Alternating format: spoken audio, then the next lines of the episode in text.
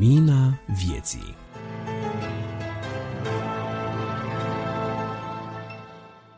Bine v-am regăsit, dragi prieteni, la revista Lumina Vieții. Suntem la numărul din septembrie 2023 și chiar dacă luna aceasta a apărut cu puțină întârziere, vă întâmpinăm cu aceeași dragoste și cu același tip de materiale pe care v-ați obișnuit să le primiți, materiale prin care dorim să vă îmbărbătăm, să vă sprijinim, să vă ajutăm să aveți o viață de închinare personală către Dumnezeu, o viață de slujire, pentru că trebuie să ne slujim altora, unii altora, și o viață care să facă cinste acelui nume pe care Dumnezeu ne l-a dat, anume acela de copil al lui Dumnezeu. După cum bine știți, misiunea revistei noastre este aceea de a ajuta pe oameni în relația cu Dumnezeu, de a-L descoperi pe Domnul Isus, de a-L primi în viața lor ca mântuitor personal și de a-i sprijini în demersul lor de a-și sfinți viețile după cum ne învață Sfânta Scriptură. Nu ne angajăm în uh, controverse interconfesionale, ba din potrivă suntem uh, mulțumiți sau suntem uh, fericiți să ajutăm pe cei care au fost răniți sau afectați de astfel de lucruri. Vrem să ajutăm să își găsească liniștea, să își găsească echilibru, să găsească pacea pe care o dă Dumnezeu prin Sfintele Scripturi și prin Duhul Său cel Sfânt. Asta este misiunea noastră ca organizație. După cum bine știți, Lumina Vieții a funcționat înainte ca o revistă audio, acum de câțiva ani este livrată sub formă de podcast și sperăm ca Dumnezeu să ne ajute în continuare să facem lucrul acesta. Colectivul nostru redacțional de acum vă este cunoscut pentru că în mare parte a rămas neschimbat în ultima vreme. Subsemnatul care se ocupă de procesarea fișierelor audio și urcarea podcastului pe server și așa mai departe, Adi Tămășan. Îl avem pe George Iordan, președintele asociației care de obicei publică rubrica editorial. Este Bogdan Suciu care se ocupă de mai multe rubrici care voi face unele rocade de acum înainte. Este, îl avem pe Cristi Simion cu rubrica Profonzim, Carmen și Marius Motora, Dumitru Tudorache, Maria Chivulescu, ea produce rubrica Suflet sănătos în trup sănătos, Grigore Frișan cu documentarul avem enciclopedia, avem recenzie de carte, avem mărturie, avem în această revistă ceea ce trebuie să primiți ca din partea lui Dumnezeu, pentru că noi ne dăjduim că primiți aceste cuvinte nu ca din partea noastră, ci ca din partea lui Dumnezeu. Acestor uh, colaboratori le se adaugă Nicu Turcu, responsabil de jingle rubricilor. Cu speranța că și acest uh, număr vă va aduce aceeași bucurie și veți primi aceleași uh, informații pline de miez și de sănătate, de sănătate nu numai fizică, dar și sănătate spirituală. Așadar, cu această speranță vă urăm o audiție plăcută dar mai ales o audiție cu folos. Pentru că cel care aude și nu ascultă rămâne fără folos. Domnul să ne ajute să fim nu doar auzitori cu urechea, ci împlinitori cu fapta, să fim iubitori cu inima, iubitori de Dumnezeu și de cuvântul Lui.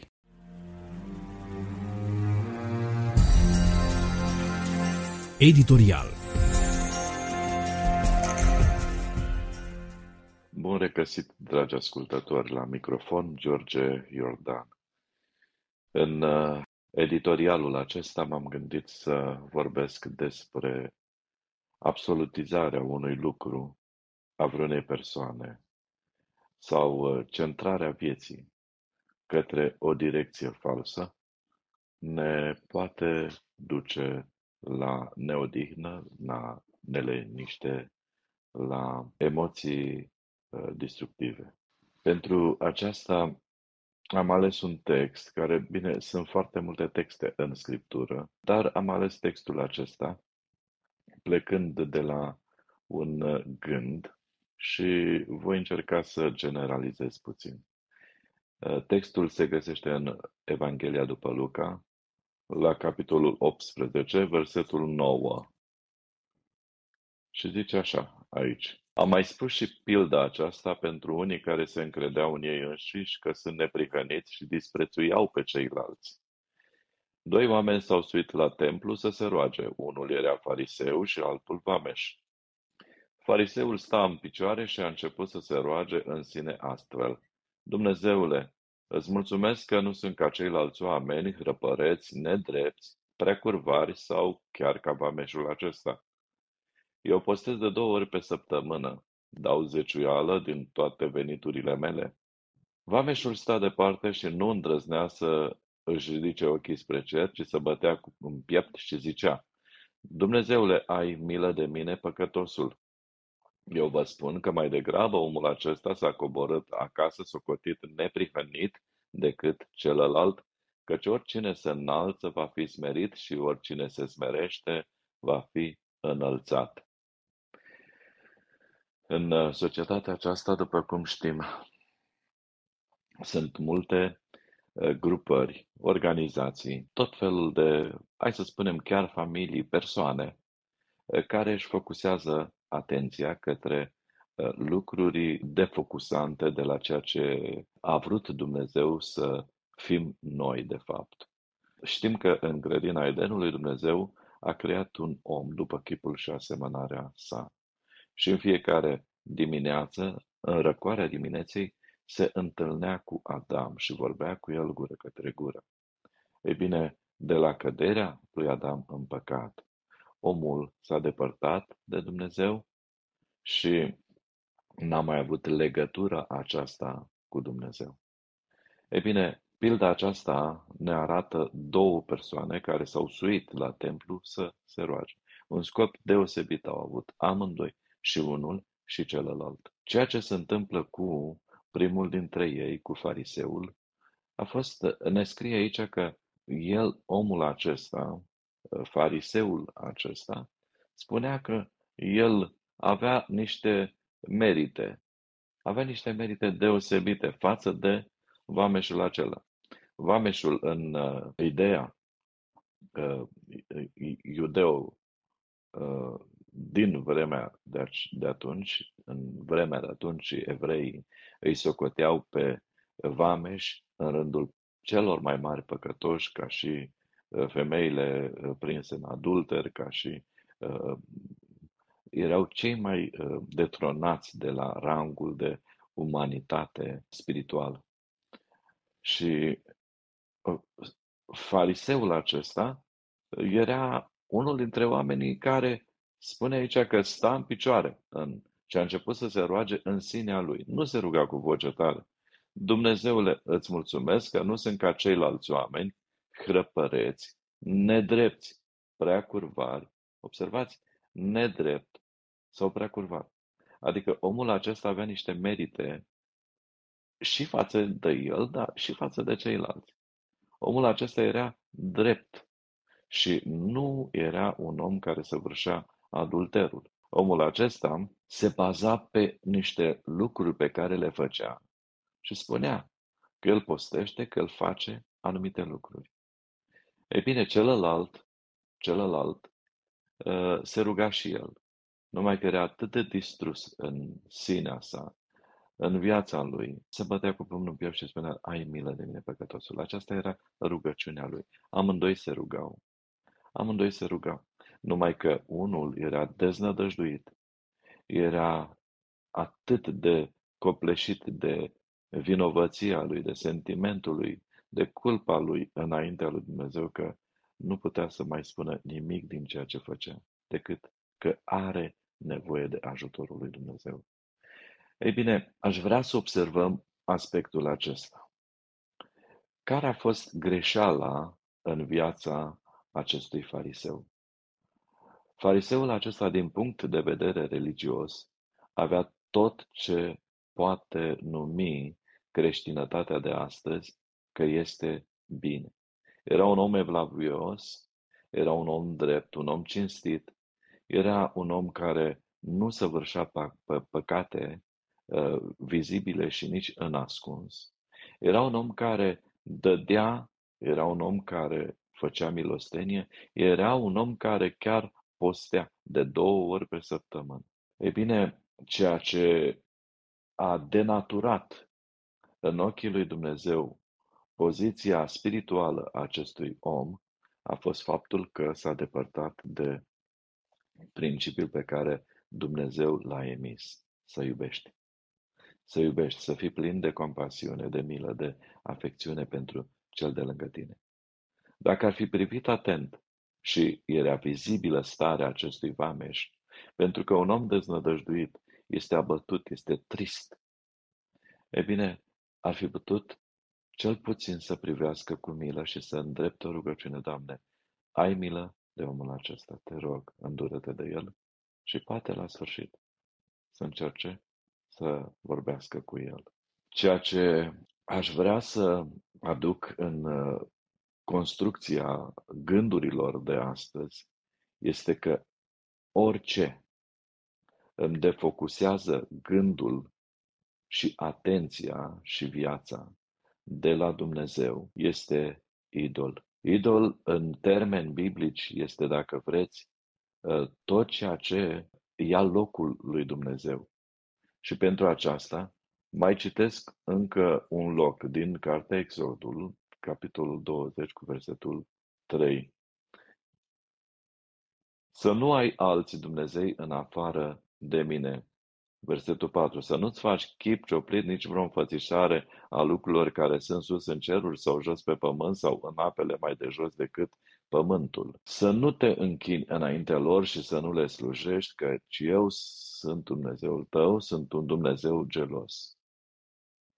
Tot ceea ce al locului Dumnezeu, un lucru, ă, o persoană, un ideal, poate să ducă pe Dumnezeu în uh, gândirea aceasta că m-am ridicat și nu l-am pus prioritatea number one în viața mea pe el. De aceea aș vrea să fim atenți la lucrul acesta. Ce este cărui lucru, cărei persoane, cărei aspect, cărui ideal din viața mea, ce îmi preocupă, ce îmi atrage mai mult uh, atenția și orice activitate cotidiană, clipă de clipă în viața mea. Poate să fie telefonul, poate să fie un ideal. Ne aducem aminte în Vechiul Testament despre Iona, era un om patriot. Teologii spun că Iona, omul acesta care n-a vrut să ducă mesajul de iubire a lui Dumnezeu, mesajul de uh, trâmbițare a pocăinței, a chemării ninivitenilor la Dumnezeu, a fost pentru faptul că a văzut atrocitățile în războiul ninivitenilor către evrei, când uh, aceștia omorau pruncii sub privirea lui, uh, distrugeau și violau femeile gravide, le omorau după aceea. N-a putut să suporte lucrul acesta și a spus, eu nu mă duc să duc mesajul acesta, s-a îndreptat către o altă direcție. Însă, Iona s-a întors și s-a pocăit. Absolutizarea unui lucru a vreunei persoane, a unui ideal în viața noastră, nu face altceva decât să ne depărteze de Dumnezeu. Și spuneam mai devreme că sunt organizații cum ar fi cercetări, medicina în cercetare, facem lucruri și oamenii aceia au niște ținte în viața lor să descopere medicament, substanță, ceva, terapie pentru cancer sau ce știu ce alte lucruri, în orice alt domeniu de cercetare, în orice alt lucru. Nu sunt rele lucrurile acestea. Însă, dacă o familie, un soț se preocupă numai de soția lui, o soție se preocupă numai de soțul lui și uită că are obligația să se îndrepte cu gândul, cu viața, cu tot ceea ce este mai întâi de toate către Dumnezeu. Soțul sau soția aceea sau copilul din partea părinților se focusează numai pe copiii lor. Părinții se gândesc, mă, eu ce trebuie să fac mai bine pentru copil? Nu este rău aceasta. Dar trebuie mai întâi pus El, adică Dumnezeu, pentru că ne-a iubit așa de mult. Trebuie pus El ca prioritate în viața noastră. Am vrut să aduc lucrul acesta. Poate să fie orice altceva. Dumneavoastră vă știți preocupările mai bine. Haideți să renunțăm la preocupările acelea, nu să nu ne mai ducem către ele, nu să nu ne preocupe muzica sau ce știu ce, citirea de cărți sau ce știu ce alte preocupări foarte importante sunt în viața dumneavoastră. Sunt bune, Dumnezeu nu le, absur, nu le retrage din viața noastră, ci pur și simplu sunt cotidiene, sunt nevoi personale pe care noi le facem și avem nevoie de ele. Dar vrea ca mai întâi de astea. Spune undeva, căutați mai întâi împărăția cerurilor și toate lucrurile vi se vor da pe deasupra. Haideți să încercăm să facem lucrul acesta. Ne aducem aminte ca și exemplu de legenda aceasta din literatură a lui um, Blaga, dacă nu mă înșel, a spus despre uh, Manole, construirea acelei mănăstiri. E bine, n-a fost rău că a construit mănăstirea aceea. A fost bine că a construit-o. Dar faptul că a luat pe soția lui și a ucis-o în zidurile acelei mănăstiri. Oare Dumnezeu avea nevoie de mănăstirea aceea? Neapărat să-și uh, omoare soția sub ziduri, să o zidească acolo? Dragii mei, haideți să nu zidim, să nu-L zidim pe Dumnezeu pentru un lucru, pentru ceva, pentru o persoană, pentru un obiectiv, pentru oricare ar fi obiectivul acela, pentru chiar uh, națiunea noastră, să nu-L ascundem pe Dumnezeu, să nu ne lepădăm de Dumnezeu în, uh, în uh, favoarea unui lucru pe care îl iubesc. Să ne facem oarecare cercetare în direcția aceasta, să ne potrivim societății acestea, să nu facem din plăcerile noastre, din uh, lăcomiile noastre. Sunt atât de multe exemple în Scriptură care pot deveni idolii noștri. Așadar, haideți să ne centrăm viața către Dumnezeu și liniștea, bucuria, pacea, mântuirea care decurge, de fapt, din credința în uh, iertarea lui Dumnezeu prin moartea și învierea Domnului Isus Hristos. Să ne gândim la lucrul acesta. Ce a avut mai de preț, a lăsat pentru păcatele noastre, pentru fără de legile noastre. Pedeapsa care ne dă nouă pacea a căzut peste el și prin rănile lui suntem tămăduiți. Tămăduiți de gândurile noastre negative, tămăduiți de convingerile noastre nesănătoase, tămăduiți de emoțiile noastre, de emoții, de imaginile noastre destructive. Să nu absolutizăm un lucru, o persoană, un ideal, ci pur și simplu Dumnezeu să fie absolutul vieții noastre, centrarea minții noastre, a gândirii noastre și apoi vom dobândi pacea și bucuria. Dumnezeu să vă binecuvânteze!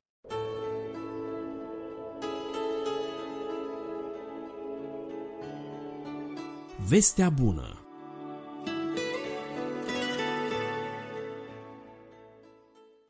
Astăzi, la rubrica Vestea Bună, m-am gândit să împărtășesc cu dumneavoastră câteva gânduri din Cartea Țefania, de la capitolul 3, versetele 16 și 17.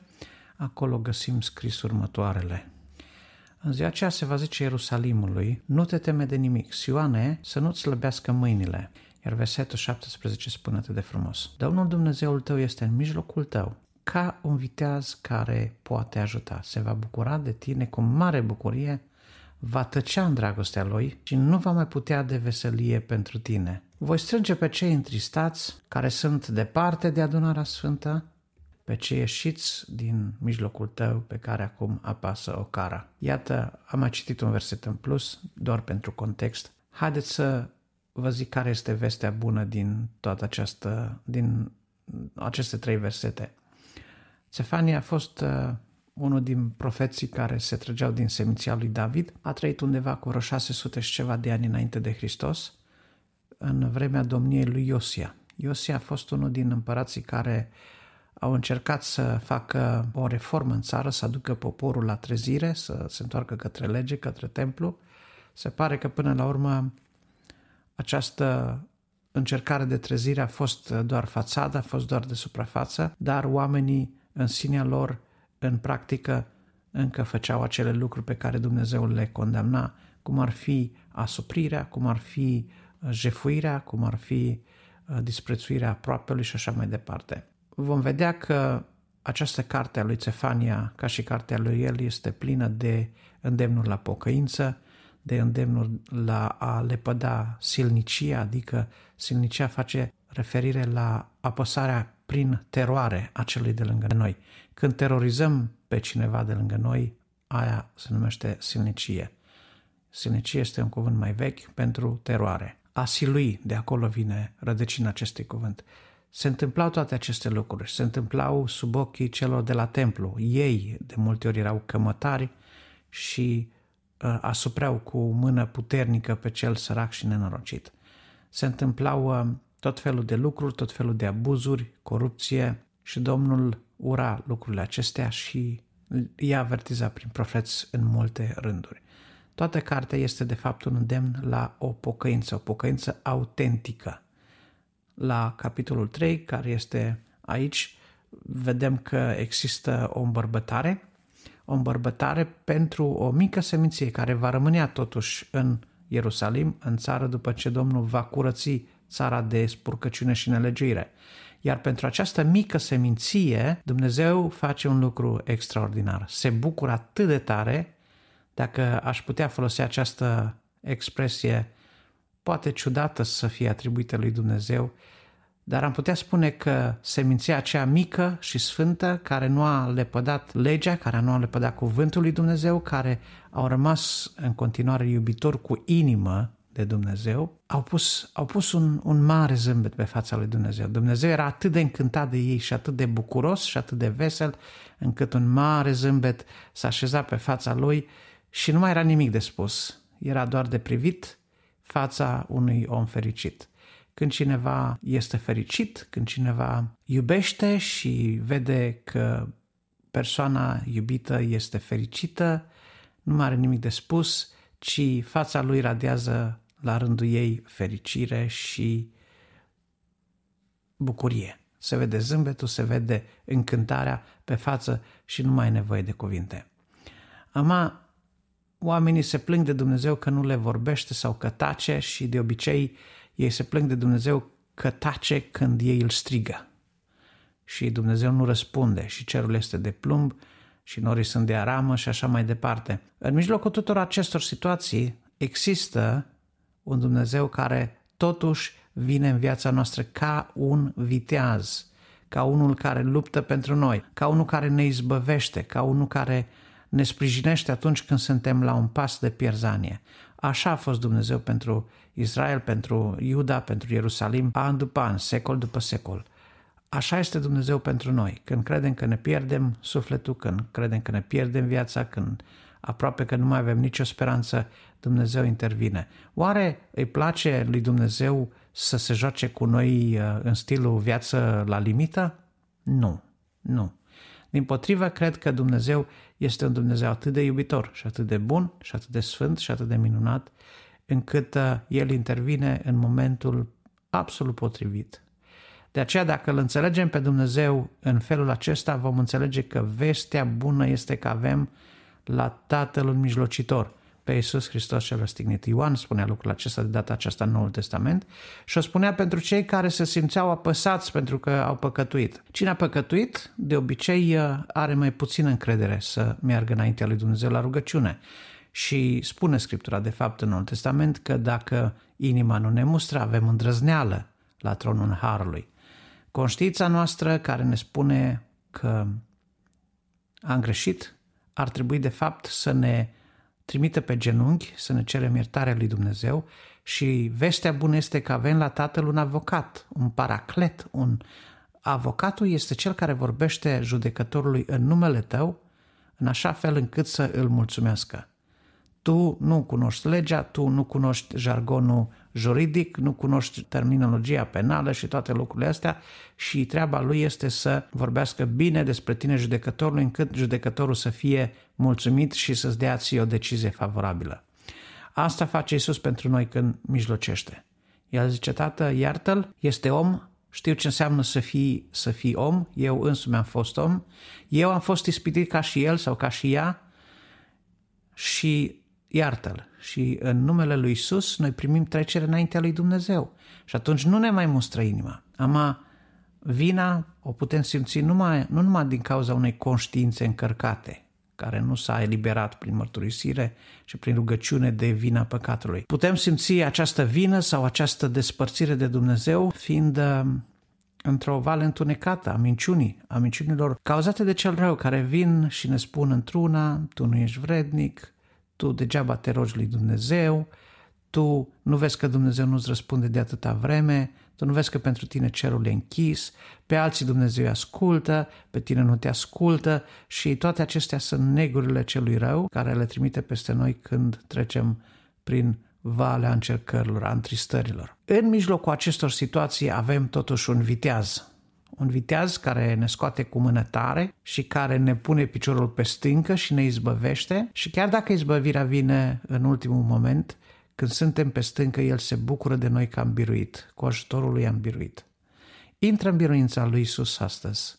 Asta este vestea bună, că poți birui în viața ta problemele care le ai, poți birui păcatul din viața ta, poți să te confrunți cu orice situație în numele Lui Isus atunci când îl chem pe El și atunci când faci din El Domnul oștirilor, când faci din El Domnul viteaz care spune piciorul pe stânca pe care tu nu o poți atinge. Asta este Dumnezeul nostru, asta este vestea bună pe care vreau să vă aduc că în Dumnezeu avem un viteaz puternic care va interveni, care va sări în sus de bucurie, care se va bucura cu noi, de noi cu o bucurie negrăită, care va tăcea în dragostea lui pentru că acolo, după ce ne va fi pus pe stâncă, vei fi simțit cu adevărat că Dumnezeu te iubește și te izbăvește și îți poartă de grijă. Dumnezeu nu ne iubește mai puțin în zilele când noi nu simțim lucrul acesta. De asta să fim siguri. Doamne, ajută-ne să te înțelegem pe tine, ajută-ne să înțelegem dragostea ta, ajută-ne să înțelegem puterea mijlocirii tale, ajută-ne să înțelegem izbăvirea de care ne faci tu parte în fiecare zi. Îți mulțumim, Doamne, și te laudăm că prin această veste bună și astăzi ne-ai întărit. Ne-ai întărit prin harul tău. Amin. Dacă v-ați rugat această rugăciune, acum încercați să simțiți pacea lui Dumnezeu inundându-vă inima. Este de la El. De la El, care are un zâmbet mare pe față și vă reasigură că vă iubește.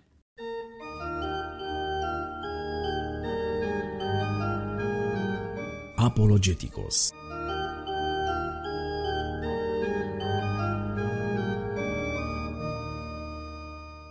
Bun găsit, dragi ascultători, eu sunt Bogdan Suciu și în cele ce urmează, cu ajutorul lui Dumnezeu, sunt bucuros să fiu gazda dumneavoastră la un nou episod al rubricii Apologeticos și să vă aduc în atenție o temă legată de divinitatea Domnului Isus Hristos. Problema divinității lui Hristos se intitulează subiectul pe care vreau să vă invit astăzi să îl analizăm vreme de câteva minute. Voi aborda acest subiect din trei perspective. În primul rând, vă voi propune să reflectăm dacă și de ce o astfel de temă este importantă pentru noi. Apoi, câteva gânduri despre istoricitatea Domnului Isus Hristos iar la final câteva cuvinte despre divinitatea Domnului Isus. Așadar, este relevantă divinitatea Domnului Isus? Dacă da, de ce? O astfel de întrebare pornește de la o altă întrebare adresată cu mult timp în urmă Domnului Isus. O astfel de întrebare pornește de la o altă întrebare adresată cu mult timp în urmă de către Domnul Isus ucenicilor. Și ne spuneți voi că sunt eu? și cine spun ceilalți că sunt eu. Poate vă amintiți momentul uh, în care Domnul Iisus se afla împreună cu ucenicii în cezarea lui Filip și întreabă cine spun oamenii că este El. Iar ucenicii răspund. Unii spun că Ilia, alții spun că unul dintre proroți. Iar apoi Domnul Iisus întreabă, voi cine spuneți că sunt eu? Iar Petru spune, tu ești Hristosul, Fiul Dumnezeului celui viu. Aceeași întrebare este aplicabilă și nouă astăzi. Cine spun oamenii că este Isus? Iar în acest sens avem un sondaj realizat de o revistă americană, revista Newsweek, care a analizat ceea ce cred oamenii despre Isus Hristos, despre cine a fost Isus Hristos sau cine este El. Și voi aduce spre exemplificare câteva, câteva răspunsuri. Cineva spunea, cred că Domnul Isus este un baz pentru oamenii mari.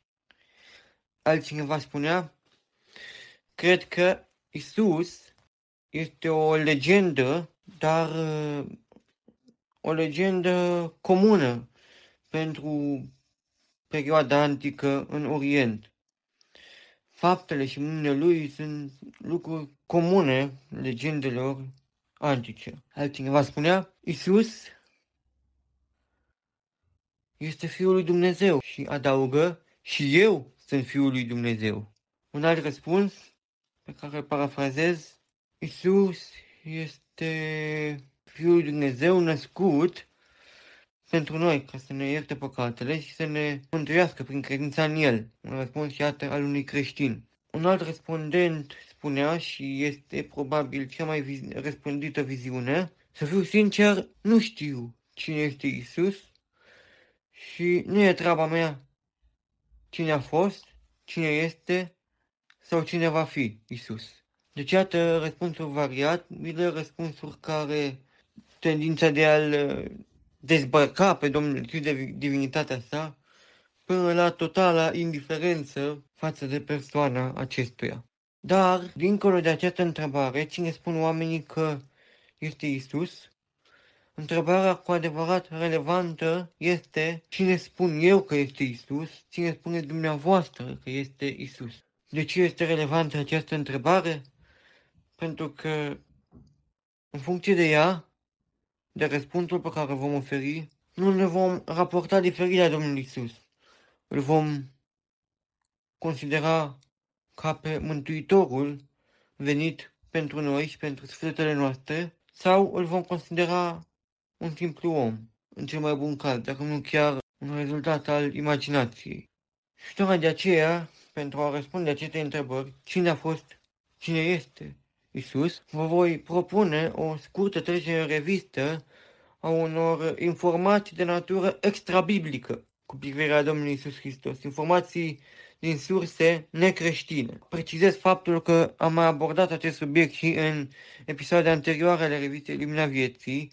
Poate unele dintre informații vor fi cunoscute pentru dumneavoastră, dar vor fi și câteva la care nu am făcut referire în acele episoade, acele intervenții și de aceea cred că e importantă această reluare a temei pentru împrospătare și poate pentru mai multă clarificare. Așadar, vorbim despre surse extrabiblice, ne referim în primul rând la Iosefus Flavius, istoricul evreu Iosef Flavius, ajuns să trăiască printre romani după cucerirea Ierusalimului, anul 70 după Hristos, care în, scrierile, în scrierile sale, Antichități iudaice, vorbește despre Ieșu, care a fost un uh, învățător bun, care a fost răstignit de evrei și despre care ucenicii spun că l-au văzut a treia zi după răstignirea sa, că el li s-a arătat viu și că probabil acesta a fost Mesia pe care îl așteptau evreii. Am parafrazat din Iosifus Flavius Antichități iudaice. O suspiciune care a planat asupra acestei surse a fost aceea de a fi o interpelare, o interpolare creștină. Deci, în alți termeni, e vorba despre faptul că acest pasaj ar fi fost se suspecta introdus ulterior de creștini în antichități iudaice. O astfel de acuzație ar putea fi adusă textului în greacă al antichităților, dar că versiunea din care am uh, parafrazat este o traducere în arabă a antichităților, la care creștinii nu ar fi avut acces și care totuși, iată, atestă istoricitatea Domnului Isus Hristos. Apoi avem o altă, o altă sursă, Mara Bar Serafion, tot o sursă iudaică, voi parafraza ceea ce spune Mara Bar Serafion, ce au câștigat evreii restrigându-l pe dreptul lor împărat. Pentru că țara lor a fost distrusă, iar înțelepciunea dreptul lor împărat a rămas. Referirea la dreptul împărat are evident legătură cu Domnul Isus, iar uh, distrugerea țării face trimitere la cucerirea Ierusalimului anul 70 după Hristos. Așadar, vedem că uh, Domnul Isus, pe lângă faptul că a existat, a fost și un învățător care a impactat prin învățăturile sale lumea în care a trăit și cu toate că el a fost omorât de evrei, totuși învățătura sa a continuat să reziste, chiar și după distrugerea Ierusalimului, o informație transmisă de Marabar Serafion, informație dintr-o sursă necreștină. Iulius Africanul, o sursă romană, vorbește, citând o altă sursă, pe care mărturisesc că nu o rețin, dar în mod clar vorbește despre un cutremur care a avut loc în timpul vieții Domnului Isus, un cutremur care a fost însoțit de o, un întuneric puternic, evident o referire la momentul în care Domnul Isus a fost răstignit și în care El se afla pe cruce și pământul, așa cum știți, a fost întunecat și s-a cutremurat. Iulius Africanul scrie această relatare, citează, mă rog, această relatare în anul, în jurul anului 52 după Hristos, deci aproximativ 20 de ani după răstignirea Domnului. Iată așadar câteva surse, surse, repet încă o dată, necreștine, care atestă faptul că Domnul Isus a existat din punct de vedere istoric. Și acum rămâne de abordat chestiunea divinității Domnului Isus Hristos. A fost el doar un om sau a fost mai mult decât atât? Această întrebare ne duce către secolul 18, începutul secolului 19, unde în Germania lua ființă o școală teologică și anume școala de la Tübingen. Această școală teologică, spuneam, a pus bazele teologiei liberale și ea încerca să explice aspectele legate de relatările biblice, în speță de Domnul Isus, excluzând orice element supranatural. În acest sens avem un autor, David Strauss, care a trăit în această perioadă și care, la doar 27 de ani, scria o carte, Viața lui Isus, o examinare critică. O lucrare care propunea într-adevăr o analiză a vieții lui Isus, excluzând însă orice element supranatural, orice referire la minuni, orice referire la lucruri care nu puteau fi explicate prin uh, o semnificație naturală, minunile și toate aceste relatări care le includeau fiind considerate uh, povestiri incluse mai târziu, inventate și incluse mai târziu de ucenici. Cum ajunge David Strauss la o asemenea perspectivă? El nu are argumente arheologice care să-i susțină punctul de vedere, dar ceea ce îl determină să facă astfel de afirmații este dorința de a explica, iată, creștinismul exclusiv pe o bază rațională. Un demers similar întâlnim în America, Statele Unite. Poate dumneavoastră ați avut ocazia să luați contact cu tot felul de informații, de documentare, de cărți, cum este de exemplu Codul lui Da Vinci, care promovează ideea că Domnul Isus a fost un învățător, un învățător bun, e adevărat, un maestru spiritual, unii spunând chiar că a fost uh, căsătorit cu Maria Magdalena, însă nici pe departe nu a fost Fiul lui Dumnezeu, așa cum se consideră în Biblie. Și nici pe departe nu sunt minuni, nu au făcut minuni, cum sunt cele pe care ni le transmit Evangheliile, să meargă pe apă sau altele asemenea. Astfel de informații, astfel de curente de gândire sunt promovate în special de o grupare numită Seminarul Isus, o grupare liberală formată din teologi, dar nu numai, care sunt preocupați de persoana Domnului Isus Hristos, însă își dezvoltă această preocupare exclusiv pe un fundament naturalist, excluzând din discuție orice relatare, orice element supranatural. Spuneau acești uh, membri ai seminarului Isus, un fondator chiar, faptul că vorbind despre Isus, spunea fondatorul respectiv, poate ar trebui să îi dăm o retrogradare, deci să-l coborâm, în alt termen, mai jos de pretențiile sale, care nu sunt de fapt pretențiile sale, pretențiile care se atribuie de a fi Fiul lui Dumnezeu. Și atunci, totuși, a fost Domnul Isus om sau a fost și Dumnezeu? Biblia este, este clară vis-a-vis -vis de acest aspect. Există relatări biblice în care Domnul Isus, așa cum am văzut mai înainte, discută despre divinitatea sa. Petru îi recunoaște divinitatea, inspirat fiind de Duhul lui Dumnezeu. La fel, Domnul Isus face semne care îl uh, califică drept Dumnezeu, de Fiul lui Dumnezeu. A se vedea, iată, momentul în care Domnul Isus se schimbă la față, în fața ucenicilor al Petru, Iacob și Ioan și se întâlnește pe muntele Tabor cu Moise și Ilie.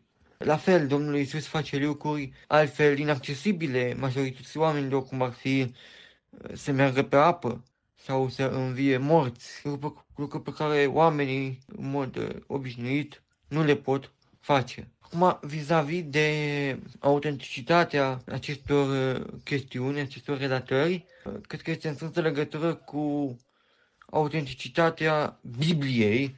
Noi am mai discutat despre autenticitatea Bibliei, faptul că Biblia este o scriere autentică, scrierile Noului Testament, am mai argumentat în această, în această direcție, aduc în discuție acum doar un singur argument, faptul că Biblia a fost uh, uh, multiplicată de foarte multe ori în perioada incipientă, perioada de început a creștinismului și astfel ea totuși transmite un mesaj unitar. Acestea sunt câteva gânduri pe care am vrut să le aduc în atenția dumneavoastră vis-a-vis de divinitatea Domnului Isus. Biblia este clară din acest punct de vedere. O continuare a discuției vis-a-vis de divinitatea Domnului Isus Hristos este legată și de crezul de la Nicea, dincolo de argumentele biblice, părinții bisericii au uh, abordat, au analizat această problematică, o analiză ce s-a cristalizat în crezul de la Nicea, care, stabilit în anul 325 după Hristos,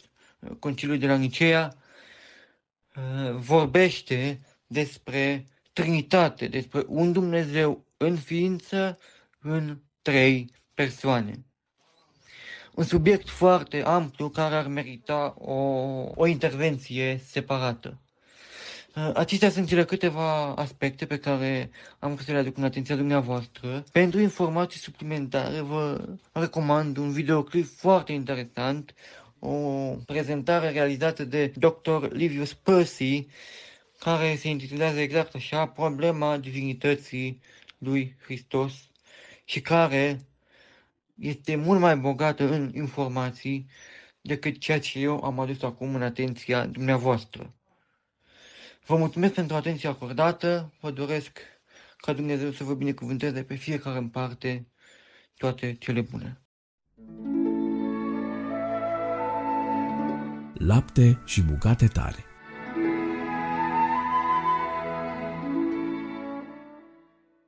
Bine vă regăsesc la atelierul de reparat inimi frânte. Sunt pastorul Daniel Cocar. Fii disperat după Dumnezeu. Dacă vrei victorie în viață, fii disperat după Dumnezeu. Dacă toată mintea ta îți este concentrată asupra nevoii tale, asupra necazului tău, atunci Dumnezeu nu mai este principala ta preocupare. Am ajuns la concluzia că oamenii devin total disperați după Dumnezeu atunci când sunt într-o anumită criză, robie, necaz. Dar atât de des, în momentul în care povara le este îndepărtată și disperarea lor dispare. Asta pentru că ei nu sunt disperați după Dumnezeu, ci sunt disperați doar după beneficii din partea lui Dumnezeu. Ei se folosesc de Dumnezeu ca de un mijloc de a ajunge la libertate, la vindecare sau la succes. Și odată ce și-au atins scopul, care nu era acela de a avea o relație profundă cu Dumnezeu, ci de a se elibera de problema lor, îl părăsesc. Domnilor, Dumnezeu nu vrea să fie un mijloc de atingere a unui scop, chiar dacă acel scop este eliberarea ta, sfințirea ta sau vindecarea ta. Dumnezeu vrea să fie scopul tău primordial. Da, ai auzit corect. Prima și cea mai mare poruncă din Scripturi nu este să te folosești de Domnul Dumnezeul tău, ci să-L iubești din toată inima pe Domnul Dumnezeul tău. Este bine să ne dorim victoria, dar trebuie să-L dorim mai mult pe Dumnezeu decât victoria. Astfel doar, din nou, ne vom folosi de Dumnezeu ca de un mijloc de a ajunge la scopul dorit. Domnul Isus a zis așa, căutați mai întâi împărăția lui Dumnezeu și neprihănirea lui și toate aceste lucruri vi se vor da pe deasupra. Isus ne-a promis viața din belșug, dar viața din belșug este tocmai El. Isus este Dumnezeul nostru pe care îl iubim, nu cineva de care ne folosim. Acesta este secretul închinării autentice, disperarea după Dumnezeu, dar și bucuria de a fi în prezența sa. De exemplu, Moise a fost un om extrem de inteligent, dar și înțelept. Deoarece, când Domnul i-a oferit să fie condus el și tot poporul Israel prin pustie de un înger, Știți ce a făcut Moise? Ne uimește. A refuzat categoric îngerul și a spus aceste celebre cuvinte în Exod 33. Dacă nu mergi tu însuți cu noi, Doamne, nu ne lăsa să plecăm de aici. Moise era disperat după Dumnezeu. Știa el de ce. Acesta este motivul pentru care Evrei 12 cu 2 ne spune să privim țintă la căpetenia și desăvârșirea credinței noastre, adică la Isus. Dragul meu, fi disperat după Domnul Isus și vei rămâne surprins de rezultat. Biblia și psalmii, de exemplu, sunt plini de oameni disperați după Dumnezeu. Și nu-i de mirare că în psalmul 42 stă scris așa, cum dorește un cer bizvoarele de apă, așa te dorește sufletul meu pe tine, Dumnezeule. Regele David scrie și cântă așa în psalmul 27 cu 8, Inima îmi zice din partea ta, caută fața mea, și fața ta, Doamne, o caut. Știți la ce concluzie am ajuns? Prea mulți dintre noi suntem disperați după mâna lui Dumnezeu, în loc să fim disperați după fața lui Dumnezeu. Pavel, apostolul, și el era disperat după Dumnezeu când scrie să-L cunosc pe El, pe Isus și puterea învierii sale. În final, Vreau să îți adresez această întrebare vitală. Cine este prioritatea ta? Cine și care este desfătarea ta? După cine ești tu disperat? Disperarea după Domnul Isus. Interesul tău după Domnul Isus te energizează. Când te focalizezi pe Domnul Isus, El te încurajează, te activează și te împlinește. Devino dacă vrei succes. Nu te concentra pe succes, ci devino și tu disperat după Dumnezeu și te vei trezi transformat și binecuvântat de El. Amin. Profunzimi.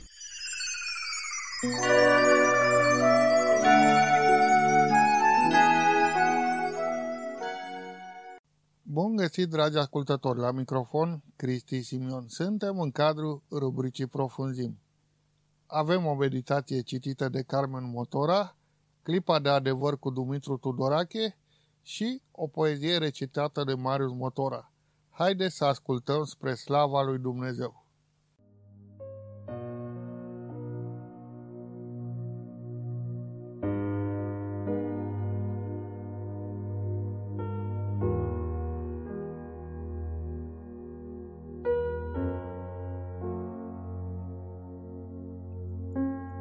Învățat că scopul primordial al vieții mele nu este să conduc firme, să dețin doctorate sau să am vacanțe în insule exotice, ci să fiu un creion ce scrie povești pentru Dumnezeu. Am învățat că pot să nu ajung erou, dar acolo unde sunt, trebuie să-mi fac datoria. Am învățat că trebuie să învăț din greșelile altora. N-am timp să le fac eu pe toate. Am învățat care este cel mai mare păcat să nu-ți dai seama că trăiești în păcat, să faci răul crezând că faci binele. Am învățat că nu doar sufletul e prețios, ci și trupul e pahar de unică folosință. Dacă nu ai grijă de el la tinerețe, vei regreta amarnic mai târziu. Am învățat că atunci când orgolul strălucește prea tare, orice înțelepciune se întunecă și unde lipsește înțelepciunea, domină prostia. Am învățat că inima nu e vie dacă pulsează numai sânge, ci dacă pulsează și dragoste. Am învățat că lumea nu se cucerește cu sabia sau cu forța, ci cu dragostea. Am învățat că arătatul cu degetul poate ucide, nu doar pe cel arătat. Am învățat că dacă vrei să faci ceva, vei găsi o cale. Dacă nu, vei găsi o scuză. Am învățat că Dumnezeu ne dă copii nu ca să umplem planeta, ci ca să putem simți la microscară ce trăiește el la macrocosmos. Am învățat că părinții buni dau copiilor și rădăcini și aripi.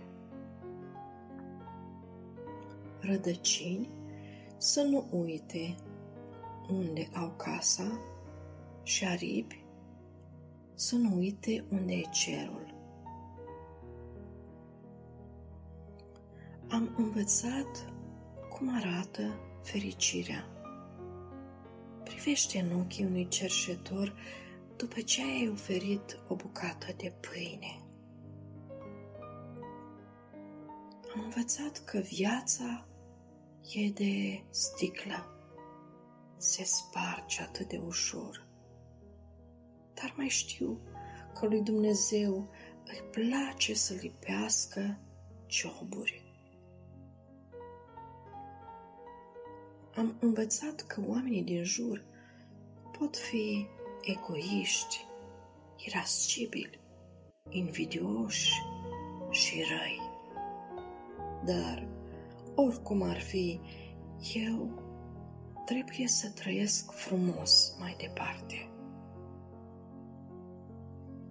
Am învățat că cine vrea să trăiască cu evlavie va fi prigonit. Sfinții sunt miei trimiși în haita lupilor. Am învățat că nu trebuie pus totul la inimă. Inima nu e magazie.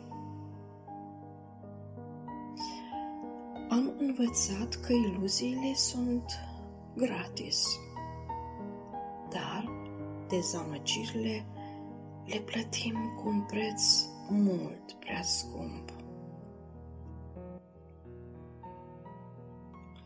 Am învățat că, deși ar putea să mă ferească, Dumnezeu îngăduie să fiu rănit. Am învățat că rănile sunt găuri prin care intră lumina. Oamenii ciuruiți de Hristos sunt plini de cer. Am învățat că oricâtă durere aș simți, nu trebuie să devin o durere pentru ceilalți. Am învățat că acolo unde sunt prăpăstii între oameni, nu e eficient să ridici carturi, ci să construiești poduri. Am învățat că o lumânare poate aprinde mii de lumânări. Un singur om poate schimba o generație. Mă străduiesc să împrăștii lumina. Am învățat că dacă lași toate căruțele să-ți ia înainte, nu vei mai putea înainta de praf. Am învățat că orice vârf aș cuceri, nu trebuie să mă opresc. Urmează altul și mai înalt.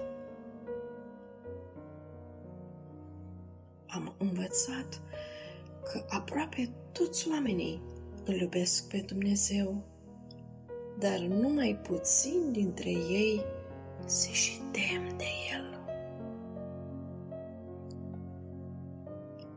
Învățat că Dumnezeu nu alege oamenii desăvârșiți, ci îi desăvârșește pe cei aleși.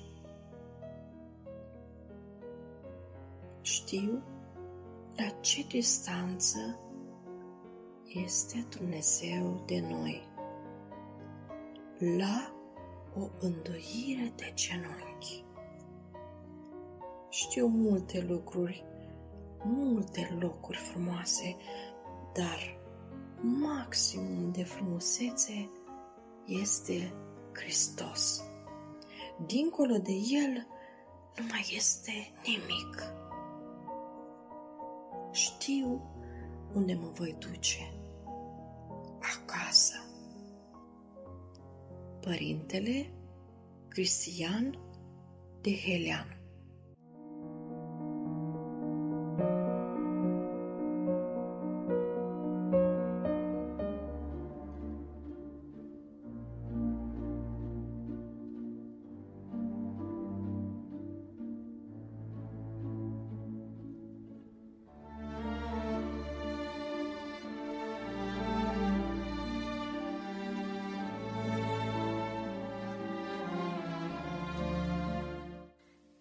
Meditația de astăzi am intitulat-o Puterea lui Dumnezeu.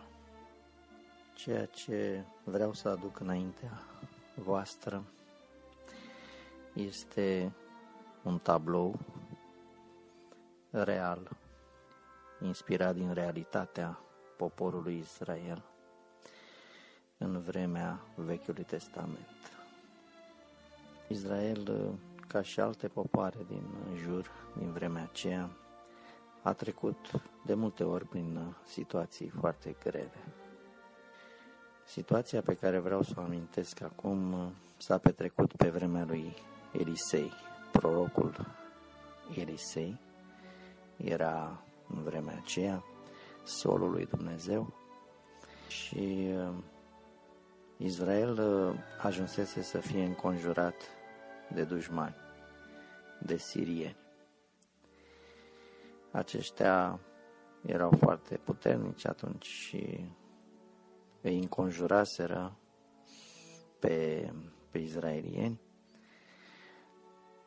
Ei nu îndrăzneau să iasă să se, să se bată cu ei și uh, nici nu puteau să iasă din cetate pentru a-și uh, procura hrană.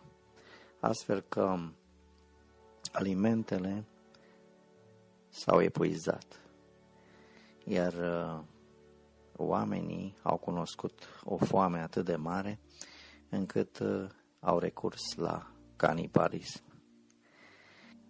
Ajunseseră să-și mănânce copiii morți, după ce îi omorau, desigur.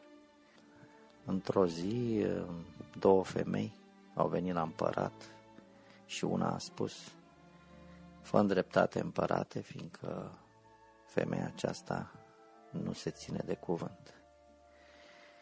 Am făcut o înțelegere între noi ca astăzi să mâncăm pe fiul meu, iar mâine pe al ei. Și ea nu se ține de cuvânt. Eu m-am ținut de cuvânt. Când a auzit împăratul acest lucru, și-a sfârșit hainele și s-a jurat că îl va omorâ pe Elisei. Elisei era acela care îi adusese în situația aceasta, de fapt, pe cine avea împăratul necaz și pe cine avem noi necaz atunci când ni se întâmplă un lucru rău. De fapt, el avea necaz pe cel care era în spatele lui Elisei, adică pe Dumnezeu fiindcă Elisei era prorocul lui Dumnezeu și el făcea voia lui Dumnezeu. Elisei atunci a spus în auzul poporului și s-a auzit și la casa împăratului, a spus cuvintele acestea. Mâine, la ceasul acesta, se va vinde aici la poartă un uh, kilogram de grâu cu un ciclu și două de ors tot cu un ciclu. Adică la un preț derizoriu, la un preț foarte mic. Atât de mult grâu și orz va fi, încât se vor vinde la preț de nimic. La auzul acestor cuvinte, călărețul pe care se sprijinea împăratul a spus, chiar dacă va face Dumnezeu ferestre în cer, cum se va întâmpla acest lucru. Adică este imposibil. Și n-aș vrea să ne grăbim să-l judecăm pe omul acesta, fiindcă și noi gândim la fel. Când treci pentru o situație extrem de grea, fără cale de ieșire, sirienii erau la poarta cetății, înconjuraseră cetate. De atâta timp n-au putut să iasă. De unde aveau să, să, să primească atâta mâncare, tabelșug, încât să se vândă la preț de nimic, aproape gratis. De aceea am numit uh, această meditație Puterea lui Dumnezeu, fiindcă se întâmplă, pot să spun din experiență, creștinilor, aceia care zic că se bizuie pe Dumnezeu, pe Domnul Hristos, se întâmplă ca nu în situații atât de grave, în situații mai puțin grave, mai mici, de mai puțină importanță, să ne pierdem încrederea, să ne pierdem răbdarea, să intrăm în panică, să gândim lucruri negative, să spunem cuvinte rele, să facem rău. Dar iată că Dumnezeu are putere și puterea Lui este singura putere care există. Deci Domnul Hristos a spus, toată puterea mi-a fost dată în cer și pe pământ. Dacă am crede cuvintele acestea, atunci nu ne-am teme de nimic. Cum spune și în psalm, de cine să mă tem? Sau de ce să mă tem, dacă tu ești cu mine? Teama, frica, vin din necredință. Din necredință. Și um, povestea continuă. În seara aceea, noaptea aceea, patru leproși s-au gândit în felul următor. Dacă intrăm în cetate, erau în afara cetății. Știți că leproșii nu stăteau în cetate. Legea spunea că ei trebuie să stea în afara cetății ca să nu contamineze și pe ceilalți. Și se gândeau așa, dacă intrăm în cetate, vom pieri de foame. Știau ce este în cetate. Dacă mergem la sirieni în tabăra lor, unde era belșug de mâncare, ce vom pieri de mâna lor, de mâna sirienilor. Deci și s-au gândit ei, mai bine hai să mergem la sirieni, tot mai avem o șansă. Dacă nu ne vor omorâ, vom trăi. Dacă ne, vom or, ne vor omorâ, vom muri. Și cu o logică simplă, s-au dus în tabără. Și când s-au dus, ce să vezi, nici urmă de soldat. Toți soldații fugiseră, cu căpetenii, cu comandant, cu tot. Au lăsat acolo în urmă tot, cai, corturi, pline cu mâncare, până, până și cu bogății, cu aur, tot felul de lucruri. Primul impuls a fost ca să ia cât poate fiecare alimente și bogății și să le ascundă. Pentru că s-au gândit că o să descopere și cei din cetate și atunci să pune ei la adăpost cât mai mult. Dar după aceea le-au venit următorul gând. Nu e bine ce face. Oricum or să se afle și nu va fi bine de noi. Mai bine hai să dăm de știre casei împăratului. Și au renunțat la gândul acesta care nu era bun. Și au urmat gândul care venea de la Dumnezeu.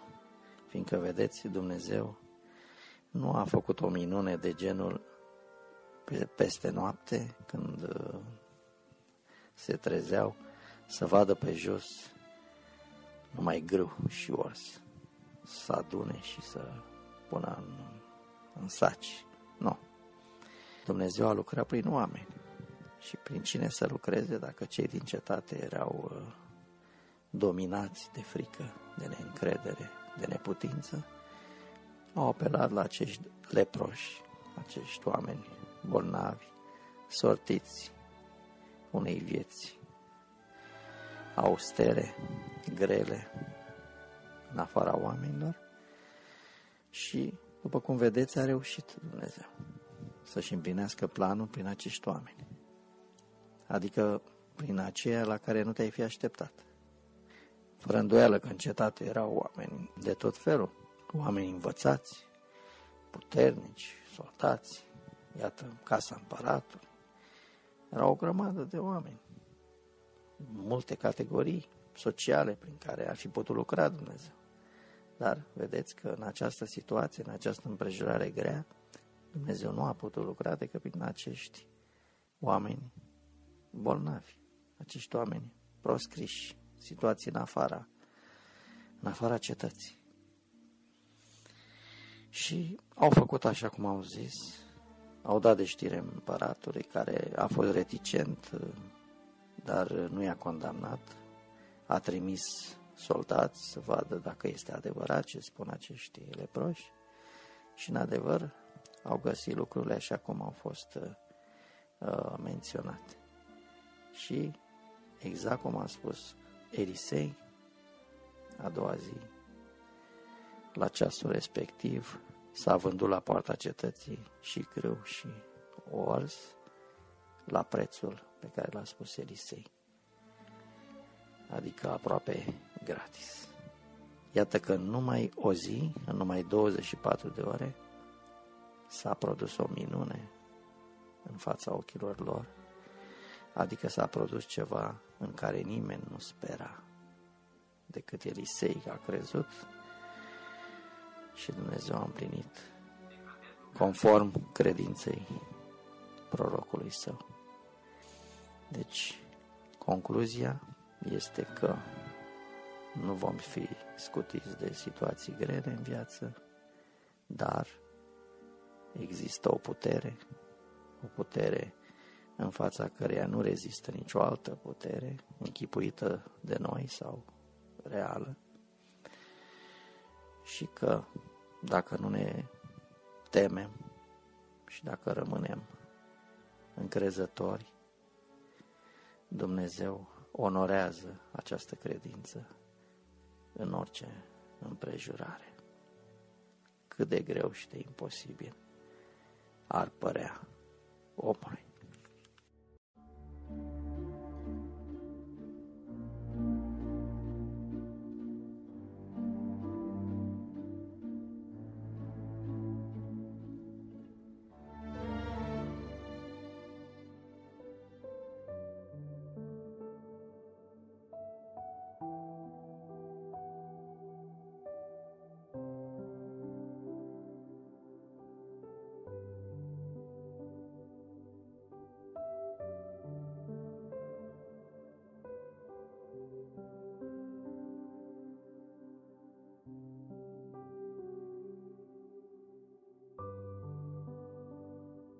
N-am fi biruitori în ceasul încercării, dacă n-ar fi puterea ta cu noi. Mi-ar coborâ în atâncuri valurile mari, i-am pierde ținta în furtuni și ploi. De nu ne-ai alina cu mâna ta suspinul, mi s-ar preface sufletul în pustiu și ochii noștri n-ar întrezări seninul ce i-a ascuns din norul cenușiu.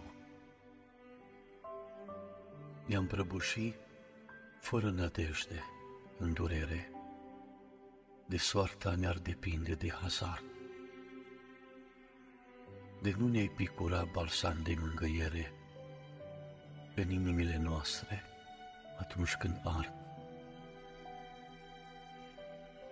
Noi nu străbatem singuri în această lume. Te avem pe tine, bunule păstor. Pe fiecare dintre noi ne știi pe nume și știi când rănile adânc ne dor. Nu-i încercare grea, nici lacrima fierbinte, să nu alinie mângâierea ta, fiindcă ne-ai săpat pe tale palme sfinte și niciodată nu le vei uita. Suntem purtați în carul tău de biruință când trecem prin întunecoase vai. Tu nu ne lași să fim zdrobiți de suferință, căci mare preț avem în ochii tăi. Dacă n-ai fi cu noi, poezie scrisă de Anca Winter, interpretare audio, motor al Marius Nicolae. Dumnezeu să vă binecuvinteze pe toți. Și nu uitați, nu te teme căci eu sunt cu tine. Așa ne spune Dumnezeu. Nu te uita cu îngrijorare, căci eu sunt Dumnezeul tău. Eu te întăresc și tot eu îți vin în ajutor. Eu te sprijinesc cu dreapta mea biruitoare. Cartea profetului Isaia, capitolul 41, versetul 10.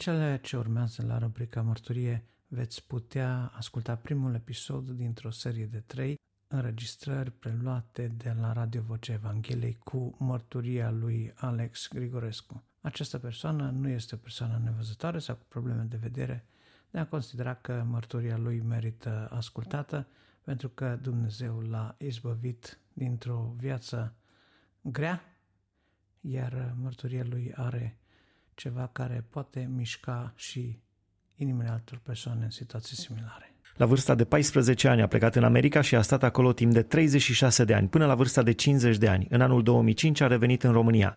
În America a făcut uh, pușcărie, a făcut închisoare timp de 5 ani pentru uh, spargeri de case, pentru droguri, pentru violență. A consumat droguri marihuana, heroină, metamfetamină.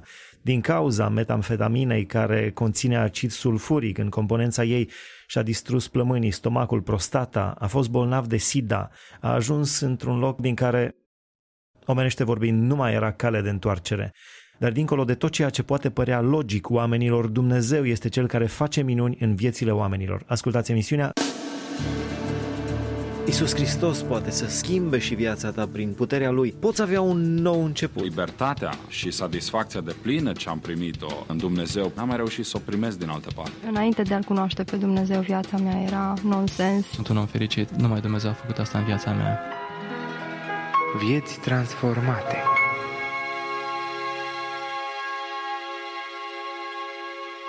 Domnule Grigorescu, bine ați venit la Vieți Transformate. Bine v-am găsit, frate Nelu și dragi ascultători, bine v-am găsit, mulțumim. Când ați început prima dată cu marihuana, heroină, cum ați trecut apoi la metamfetamină? În anul 1970 am emigrat, în 72 deja am început să fumez tutun, marihuana, hașiș. Ați emigrat cu părinții? Părinții, da, tata și două surori erau cu mine, Familia, nu, Ceaușescu nu dădea drumul la toată familia din cauza emigrării, noi am emigrat și uh, după cinci ani s-au reîntregit familia, mama cu încă două surori. Dar uh, neavând supraveghere, eu am luat-o pe căi greșite. Uh, ce spuneți? Emigrarea noastră în anii 70 pentru uh, cineva care pleca în America părea o mare binecuvântare. Ce spuneți? Emigrarea familiei dumneavoastră pentru viața dumneavoastră în mod personal a fost o binecuvântare sau un blestem? Pentru mine n-a fost o binecuvântare pentru că fiind un copil mămos am, am am regretat că m-am răzvrătit, că n-am vrut să plec din România de lângă mama. Cu toate că tata m-a luat, eu m-am răzvrătit în anii aceștia și am luat-o pe căi greșite. Am, am, am ales această cale unde m-a dus în blestem. Care a fost primul moment când ați luat, prima ocazie când ați consumat uh, droguri? În anul 1972 am consumat uh, marijuana. Din ce cauză? Anturajul, școala, prietenii? Uh, anturajul. Uh, nu mai îmi plăcea școala, am început să frecventez club, uh, cluburile. Îmi plăcea să mă la jocuri în săli unde să jucau. Am cunoscut caractere mm, dubioase, uh, tinere dubios, nu mai mergeam la școală, acasă mințeam, lipseam și mă drogam. Ei nu știau. Și cu toate că lucrurile astea se întâmplau, uh, ascundeam această uh, viață dubioasă. Aș vrea să facem o țesătură foarte frumoasă în emisiunea Vieți Transformate, să trecem tot timpul de la uh, starea în care ați fost, la starea în care v-a adus Domnul Isus Hristos. Vom reveni la toate acestea, dar aș vrea să vă rog să ne spuneți acum despre viața pe care o trăiți împreună cu Hristos. Uh, vreau să vă spun că și chiar, chiar Pavel spunea, dacă este cineva în Hristos, este o ființă nouă. Uh, toate vechi s-au dus, iată, toate lucrurile s-au făcut noi. Și toate lucrurile acestea vin de la Dumnezeu, care ne-a împăcat pe noi prin Fiul Său. Uh, este adevărat, am o viață minunată astăzi cu Domnul. Mult mi s-a iertat și mult îl iubesc pe Domnul, pentru că eu știu de unde m-a scos Dumnezeu și știu unde am fost, în ce iad am fost. Și cu toate acestea, Dumnezeu mi-a dat puterea puterea ca să trăiesc această viață fără de păcat. Pentru că El poate, El poate totul. Iisus Hristos nu numai că ne scoate din păcat, ne mântuiește din păcatele noastre, dar ne dă putere să trăim peste păcat, asupra păcatului. Și Care... îi mulțumesc Domnului că numai prin harul lui sunt ce sunt și harul lui a lucrat pentru mine. Cum a procedat Dumnezeu în cazul dumneavoastră? Uh, în cazul meu, printr-o uh, evanghelie, auzind primul mesaj biblic în detenție, în incinta închisorii, un păstor a predicat prima Evanghelie și a fost de necrezut ce am auzit prima dar totuși cuvântul lui mi-a străpuns inima. Și auzând cuvântul acesta, primul lucru ce am, ce am auzit că despre Isus Hristos, a vorbit mult despre Isus, coborând din cer, făcându-se om, luând păcatele lui asupra, noastre asupra lui, iertându-ne și dându-ne o viață nouă, n-am putut să cred dar totuși ceva s-a întâmplat în viața mea, în inima mea și uh, cuvântul m-a străpuns. Evanghelia glorioasă care schimbă viețile este cartea lui Dumnezeu, este cuvântul lui și uh, a lucrat și în viața mea. În familie nu v-ați întâlnit cu mesajul Evangheliei? Părinții nu erau uh, evlavioși? Nu erau oameni credincioși? da, mama era uh, o femeie religioasă în felul ei, ortodoxă, uh, mergea la biserică, prindea lume, făcea toate rituale care le făceau astăzi și uh, se ruga și pentru noi. Eu știu că se ruga, mama se ruga și sora mea. Tata nu, mai puțin. El era cu treburile lui cum era și uh, mai aveam că două surori nu erau așa evlavioase. Dar am, ne-au iubit mult, ne-au, uh, ne-au crescut într-o manieră bună, multă dragoste, fiind singurul băiat între patru fete și singură și uh, ultimul, în, uh, cel mai mic, am fost răsfățat Spuneați că în momentul când ați consumat marihuana a fost uh, ca o răzvrătire, ca o revoltă. De ce? Din moment ce acum mărturisiți că părinții vă iubeau și v-ați simțit iubit și îngrijit. De obicei te aștepți la copii care sunt uh, neglijați, care sunt respinși de familie. Uh, la acești copii te aștepți să o ia pe căi greșite. Este adevărat. Este și mai mult anturajul și curiozitatea.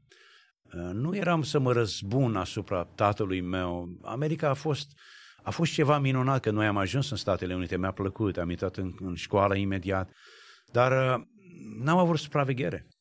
Aici este și lucrarea părinților. Trebuie să-și supravegheze copiii, pentru că anturajul de astăzi, dacă ne uităm, tendința copilului este să, să facă, să întindă mâna. Asta este păcatul, e dulce, apare în multe, vine în multe culori, în multe feluri și este o plăcere să, să păcătuiești. Și uh, răsfrătirea a fost împotriva, mai mult uh, în mine a fost, nu direct spre ei, îndreptat spre ei. Atunci când a venit uh, acel uh, pastor în uh, penitenciar, în închisoare și a predicat Evanghelia, uh, ați avut uh, un moment de a fost ca un moment de revelație, ca și cum ați descoperit ceva despre care paradisul pierdut, ceva despre care doar bănuiați că ar trebui să existe? Eu n-am auzit niciodată un mesaj biblic uh, și n-am citit Biblia, am păsărite mai citeam, dar nu înțelegeam nimica și când a predicat uh, acest păstor negru în detenție, uh, două lucruri s-au întâmplat atunci. Primul lucru, eu nu ieșeam din celula mea să ies afară, să aud acest, dar ceva m-a luat, o forță m-a, m-a adus, o drag, dragostea lui Dumnezeu ne constrânge, dragostea lui Isus ne aduce, ne, și uh, Dumnezeu trăgea la inima mea. Aveați dreptul să ieșiți din celulă, doar că nu vroia să folosiți de acest drept? Eram într-o celulă, cea mai înaltă detenție acolo și eu aveam voie o oră pe săptămână afară. Sus la acoperiș Solomaier sau uh, în capelă. Și în ziua aia când s-a dat chemarea am mers spre capelă, pentru că așa a lucrat Domnul să aud cuvântul. Și îi mulțumesc lui Dumnezeu că a lucrat așa. Că inima mea a fost înduplecată.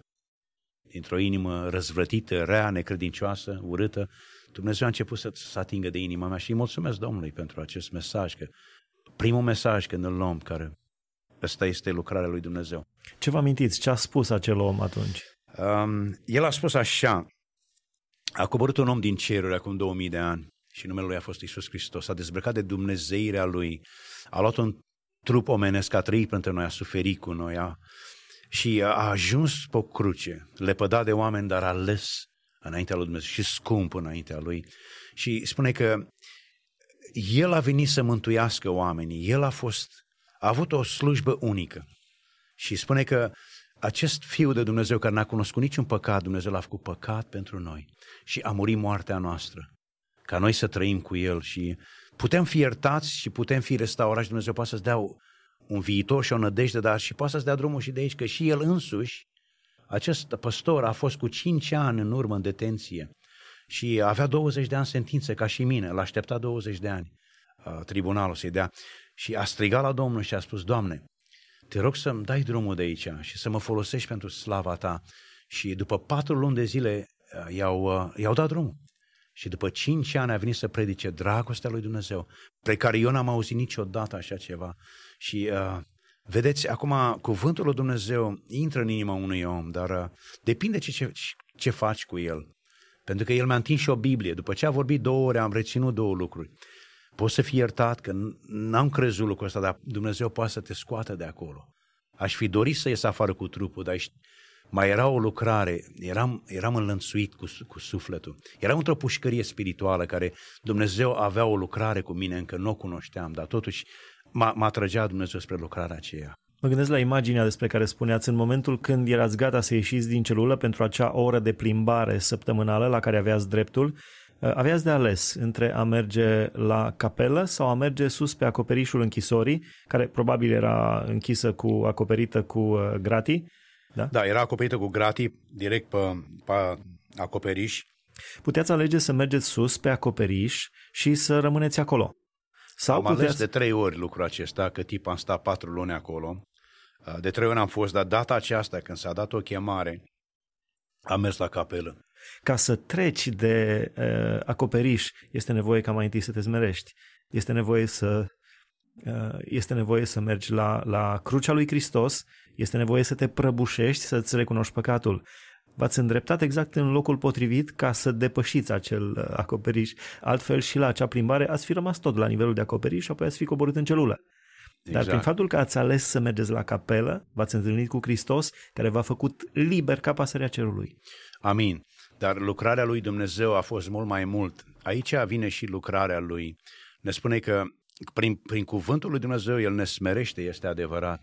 Prin adevăr, veți cunoaște adevărul, spunea Isus, și adevărul vă va slobozi. Noi avem nevoie să fim sloboziți de minciunile diavolului, de păcatele care noi le, le, le, le, le facem în fiecare zi sau de păcatele care, care, care noi le comitem și zicem că nu avem păcat. Eu nu știam că sunt așa de păcătos, știam că făca, făceam rău. Dar totuși, acolo unde în, în cinta închisorii, ascultând prima Evanghelie, acolo a început lucrarea lui, acolo a început. Dar a mai durat un an jumate până am primit pe Domnul. Deci a durat timp. Dar încet, încet Dumnezeu mă uda, puțin aici, puțin acolo, puțin dincolo. Dar mi-a, mi-a întins o Biblie, păstorul acesta. Mi-a dat o Biblie când am plecat din, din, din, din capelă și m-am dus în celula mea. Și personal am început să răsfoiesc Biblia și lucruri minunate mi se întâmplau uh, în salmuri. Îmi curgeau lacrimile pe obraz când citam salmurile și... În psalmi. În salmul 32, că fericit este omul a, a, cui, a, a, a cui păcate sunt acoperite, a, în care Dumnezeu nu ține nici, nicio nelegiuire, în care nu este nicio nelegiuire. Și a, în Salmul 25, Doamne, nu-ți mai aduce aminte de păcatele din tinerețea mea. Și fiind așa de păcătos și așa de multe păcate, îi spunea, nu pot să fiu omul acesta. Dar am văzut că această carte minunată îmi vorbea mie direct și experimentând această carte încă o lună jumate în detenție în celula mea, citind cartea, am început să plâng, inima mi se muia și am început să-mi pară rău pentru păcate și regretam și m- mi le mărturiseam acolo. Nu știam să mă rog, dar îmi părea rău pentru că Duhul Sfânt era peste mine și mă conștientiza, mi-aducea aminte de lucruri. El lucrează, de fapt, nu, nu noi. Aș accentua aici pentru ascultătorii noștri, dragul nostru ascultător. Uh, invitatul vieților transformate de astăzi a vorbit în primul rând despre, uh, în momentul când ne spunea despre mesajul acelui pastor în închisoare, spunea despre un om care s-a coborât din cer, care este Fiul lui Dumnezeu, Domnul Isus Hristos și, și vorbește apoi despre o carte, vorbește despre Biblie, despre scrisoarea de dragoste a lui Dumnezeu. La fel cum uh, uh dumneavoastră v-a atins inima, la fel ascultătorilor noștri poate să le atingă inima Hristos prin puterea Duhului Sfânt, Dumnezeu Tatăl, chiar acum poate să le atingă inima și să-i facă oameni noi. Amin. Uh, vedeți, uh, Tatăl din cerul ne atrage. Iisus spunea, nimeni nu poate să vină la mine decât dacă, dacă Tatăl nu-l atrage. Și uh, fiind atras. atras de Tatăl din cerul, cu dragostea Lui pentru oameni, spune că e așa de mare și puternică că He compels us, ne, ne, ne, ne, ne, ne însuflețește, ne, ne face să venim la El. Și uh, uh vreau să spun uh, și uh, lucrarea aceasta a durat aproape doi ani, dar vreau să vă spun că lucrurile se întâmplau îmi părea foarte rău. Citeam Biblia și cuvântul lui Dumnezeu îmi spunea, mi-arăta mie condiția mea răzvrătită, păcătoasă, condiția mea potrivnică lui Dumnezeu, condiția mea unde mă găseam în, în, în, în, în cartea lui, în, în Evanghelii, mă găseam și găseam toate defectele mele. Dar Dumnezeu nu ne lasă acolo, că El ne vindecă. El, el spune să ne mărturisim păcat și mărturiseam păcatele. În felul meu spuneam, Doamne, iartă-mă, dar eu sunt un om păcătos, dar eu sunt un om rău, dar ce poți să faci tu cu mine? Mie îmi pare rău de lucruri, dar nu știam, de-abia începusem să citesc cartea, dar totuși dragostea lui ne atragea, mă atragea, mă atragea pe mine și uh, aducându-mi aminte de păcatele acestea, încercam să mi le mărturisesc, dar mai era și o legătură acolo, legătura demonică, duhurile rele care le, le aveam în, în, în viața mea. Că noi știm acum ce este în spatele fiecare boli, cunoscând cartea, fiecare dependențe, fiecare... Este o, o luptă spirituală, este, o, este Satan și îngerii lui care lucrează uh, în, în fiii oamenilor. Pentru că noi suntem născuți în nelegiuire, în păcat, înainte ca Isus să ne scoată din păcat. Noi suntem fii ai mâniei, ne spune Biblia clară în Efeseni. Dar totuși, Dumnezeu avea o lucrare și slăvit să fie Domnul că uh, s-a îndurat și de un păcătos așa de mare ca mine. Care era cel mai bun drog pe care l-ați consumat? Marihuana, heroină, metamfetamină, care dintre ele? Uh, eu am, uh, vreau să spun și să luăm puțin așa, o, în anul, din anul 72 până în anul 78, uh, am fumam, fumam hashish, marijuana și luam LSD, alucinogenice. Pastile să dorm, pastile să mă trezesc. Falsificam uh, la farmacii uh, prescripții, era ușor să le acumulez, erau pe toate drumurile aproape. Ați luat cele mai tari droguri posibile. Uh, da, uh, luam, uh, luam uh, sintetic morfin, morfină sintetică. Uh, luam uh, să dorm, luam uh, uppers, uh, luam uh, pastile să mă trezesc, dar totuși eram, eram uh, mă drogam să trăiesc și trăiam să mă droghez. Am încercat să intru în câteva reabilitări, narcoți anonim, alcool anonim și n-a, n-a lucrat pentru mine.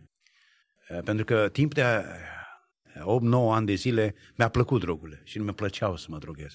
Dar în anul 80 a intrat un drog nou în, eh, din, din Mexico, a venit pe piață, se chema Freebase, uh, cocaină, care puteai să o fumezi. Ei, în momentele acelea, toți am fost prinși în acest drog și uh, Fumând această cocaină, a, am zis, asta e cel mai bun drog. Am lăsat palalante la o parte și l-am amestecat cu heroină. Și aici a început să mă droghez, mă injectam, de fapt. Amestecam pe amândouă și foarte periculos. Heroina amestecat cu cocaină. Ce se întâmpla că... când uh, vă drogați? Ce vedeați? Ce simțeați? Uh, simțeam uh, un high, era o euforie, o, o bucurie pe moment, uh, câteva minute te ridica în uh, slăvile cerești, pot să spun. Uh, Între ghilimele. Uh, Între o ghilimele. mare, da? Când veneai jos, erai de două ori mai de- depressed. Erai, uh, și nu-ți mai ajungea banii, era 100 de dolari gramul. Și cât puteai să stai cu un gram? Câteva ore. Păi aia trebuia să te duci să mai iei, să mai iei. Nu ți ajungea niciodată. Și uh, devenise un dependent de, de mai mult de heroină, cocaina, și uh, după vreo 2 ani de zile am început să iau metamfetamină acesta. Pentru că asta, uh, chimicalul acesta care îl făceau oamenii ăștia, nu toți îl făceau bun, dar când îl luai, două zile stăteai. Stăteai hai, să, stăteai drogat. Nu mai mâncai, nu mai beai, nu-ți mai păsa de nimic. Uh, erai ca și cum ai pus uh, jet fuel într-un avion sau da, într-o ai mașină. pus uh, gazolină Așa, e, cam așa. Benzină de avion. Benzină de avion. Plecai cu toată viteza, îți dădea o viteză în, în mintea ta, îți ardea celulele în, în creier. Și îți dădea senzația asta, arzându-ți celulele în creier. Și îți ardea și celulele, sângele ți-l închega de multe ori. Mulți mureau din cauza asta. Spitalele erau pline de ei și numai mâna lui Dumnezeu m-a ferit să, să nu mor, da? Salmistul spunea, nu voi muri și voi trăi. Salmistul în, în 118 cu 17 nu voi muri și voi trăi și voi vesti lucrurile Domnului. Domnul m-a pedepsit, dar nu m-a dat pradă morții. Deci mâna lui Dumnezeu era asupra mea, cu toate că nu-L cunoșteam, Dumnezeu veghea. Și îi mulțumesc Domnului că n-am murit, pentru că am văzut pe alții murind în jurul meu. Se întâmplă uneori că oamenii care se întorc la Dumnezeu, care uh, își recunosc păcatul și uh, acceptă conducerea lui Dumnezeu în viața lor, să fie iertați, să fie restaurați, să fie pocăiți, să fie născuți din nou, dar efectele păcatelor lor să rămână. Uh, eu știu, de exemplu, uh, cineva care a fost alcoolic, efectele alcoolului asupra ficatului lui, asupra organismului lui, rămân acele efecte chiar și după ce el se pocăiește. Au rămas aceste efecte și la dumneavoastră?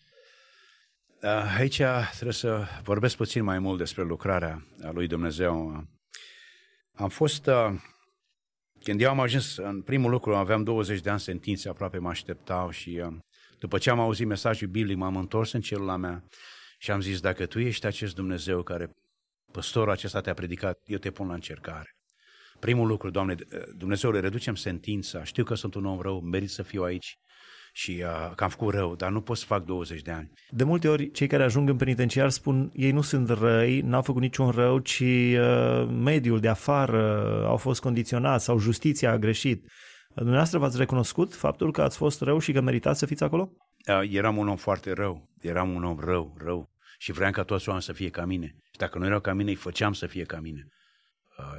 Am fost rău și voi intra puțin în detalii să, să explic răutatea. Vă rog. Ieremia ne spunea, în Ieremia 17 cu 9, ne spunea că inima omului este deznădăjduit de rea și necredincioasă, cine poate să o cunoască? Deci Dumnezeu ne dă o explicație, numai eu cunosc inima ta. De-aia ne spune, îți voi da o altă inimă, o inimă nouă, ne vorbea în Ezechiel, ne vorbea în Ieremia, voi, îți voi scoate inima de piatră. Biblia are mult de vorbit despre inimă. Inima omului este, inima mea, am experimentat inima mea în această răutate și vreau să vă spun că chinurile iadului erau în ea. Eram chinuit de aceste duhuri, erau duhurile care... Eu am fost expus la vrăjitorii unde se chemau morții, oculturi, magie albe, magie neagră. Am fost în locuri unde numai mâna lui Dumnezeu m-a scos și uh, vreau să spun când, uh, când l-am pus pe Dumnezeu la încercare, El mi-a răspuns, mi-a redus sentința la 5 ani, am semnat hârtiile și uh, m-am dus la penitenciar. Și intrând în penitenciar mi-au luat sânge doctorii, mi-aduc aminte, și uh, uh, m-au depistat cu 5 boli și cu o boală incurabilă. Din cauza injecțiilor murdare, eu am căpătat SIDA. Cu 12 ani în urmă mă injectam cu oameni murdari, dar nu mai era bai. Pentru că în momentele când ești high, tu nu-ți mai dai seama. În momentele mai... când ești drogat. Exact. Ești așa de drogat că nu-ți mai pasă. Nu-ți mai pasă de viață, de moarte, vrei doar să-ți iei doza. Uh, ei bine, ei au spus așa, omule, tu ești un pericol să, să, trăi, să, să mori aici, trebuie să-ți dăm medicamente, nu știi ce să-ți mai facem. Când nu mai puteam să mă injectez, eu am început să beau acest drog, metamfetamină, îl puneam în cafea, în Coca-Cola și îl beam. Mi-a făcut praf stomacul de nu mai puteam să țin mâncare în el. Când n-am mai putut să beau, am început să-l fumez. Mi-a cristalizat plămânii în câțiva ani de zile de nu mai puteam să, să respir aproape și uh, am ajuns o epavă și chiar și poza care am, am arătat-o. Uh, am, am văzut o poză, am com, văzut, com, uh, uh, înainte de interviu, stimați ascultători, invitatul nostru ne-a arătat uh, două poze de buletin Uh, dinainte de a se întoarce la Hristos, dinainte de a fi un om nou în Hristos și uh, perioada de acum, pur și simplu cele două poze uh, aproape că ai spune că nu sunt aceeași persoană, deci atât de distrus arată în poza din perioada când consuma droguri, încât este greu să, să uh, discerni aceleași trăsături în poza de acum, când este un om nou de mulți ani de zile. Este adevărat, s-au speriat doctorii când uh, Ați ajuns în comă. My final place, în locul final, detenția. um, și s-au, au zis, omule, trebuie să te punem pe, pe pastile și citisem Biblia deja de un an de zile până am, și am zis, nu, n-am nevoie. Dar a trebuit să-mi dea niște pastile, că aveam tuberculoză în, în plămâni. Ați ajuns în comă? Am ajuns în comă în, uh, de câteva ori în spital, am avut uh, sângele închegat, aveam nivelul otrăvii în sânge de trei ori uh, deadly, uh, de trei ori că sunt mortal, cum să zice. Scuzați-mă, expresia limbii mele române e puțin mai greu aia, vă rog să mă scuzați. Um, ce, ce, ce vreau să spun? Doctorii au zis, trebuie să-ți dăm uh, pastile. Am zis, bine, vă iau pastile șase luni, dar după aia n-am mai luat nimic. Am luat de stomac de câteva luni. Vreau să vă spun că m-am dus în celula mea și am citit că salmistul spunea în Salmul 103, nu, Doamne, uh, binecuvintează suflete pe Domnul, uh, că și nu uita niciuna din binefacerile lui, că El îți vindecă fără de legile tale și îți vindecă, El îți iartă fără de legile tale și îți vindecă toate boalele tale. Salmul acesta a sărit în ochii mei și în inima mea și am văzut că Dumnezeu te încununează cu bunătate, că El poate să te vindece, necunoscându-L pe El, dar citind acest cuvânt, am zis, m-am dus în celui, m-am rugat cu lacrimi în ochi și am zis, Doamne, câte zile mai am, eu ți le dau ție, dacă tu vrei să mă vindeci, vindecă-mă, eu vreau să te cunosc pe tine. Doctorii aceștia nu mai au ce să-mi facă. Și cu toate că și în lume, când eram, să speriau doctorii, mă trezeam în come, în spitale și uh, să mirau uh, asistentele și doctorii cum mai sunt în viață. Era mâna lui Dumnezeu. Dar m-am dus și m-am rugat și acolo am rămas. Și Dumnezeu s-a atins de mine câteva luni mai, mai târziu, după ce mi-am dat viața lui Isus, mi-am predat viața lui, a început lucrarea supranatural în viața mea, de vindecări. Aș vrea să vorbim și despre partea aceasta, despre lucrarea supranaturală a lui Dumnezeu în viața dumneavoastră după întoarcerea la El, despre modul cum v-a restaurat trupul, chiar și fizic. Amin. Cu toate că era atât de distrus, dar în episodul următor al emisiunii Vieți Transformate. Deocamdată vă mulțumim pentru participare, stimați ascultători, vă mulțumim pentru atenție. A fost împreună cu noi domnul Alexandru Grigorescu la vârsta de 14 ani, vă reamintesc, a plecat în Statele Unite, a stat 36 de ani acolo, apoi în anul 2005 a revenit în uh, România, în Statele Unite, a făcut închisoare 5, timp de 5 ani, s-a ocupat de hoții, de droguri, uh, a fost implicat în acte de violențe, a consumat tot ce înseamnă drog, hașiș, LSD, morfină sintetică, marihuana, heroină, cocaină, metamfetamină, absolut tot. Uh, bineînțeles că a contactat și SIDA de la injecțiile murdare cu care de la seringile infectate cu care își făcea injecții, uh, i-au fost distruși uh, plămânii, plămânii, stomacul, prostata, absolut totul. Dar aici a intervenit Dumnezeu și a făcut o minune uluitoare. Ascultați episodul următor al emisiunii Vieți Transformate. Deocamdată vă spunem Dumnezeu să vă binecuvânteze. Dumnezeu din ceruri a coborât pe pământ în persoana Domnului Isus Hristos pentru că i-a iubit și printre cei iubiți am fost și eu. Isus Hristos a murit pentru tine. El spală păcatele tale. Am primit pace și liniște. Sunt fericit cu Dumnezeul meu. Vieți transformate.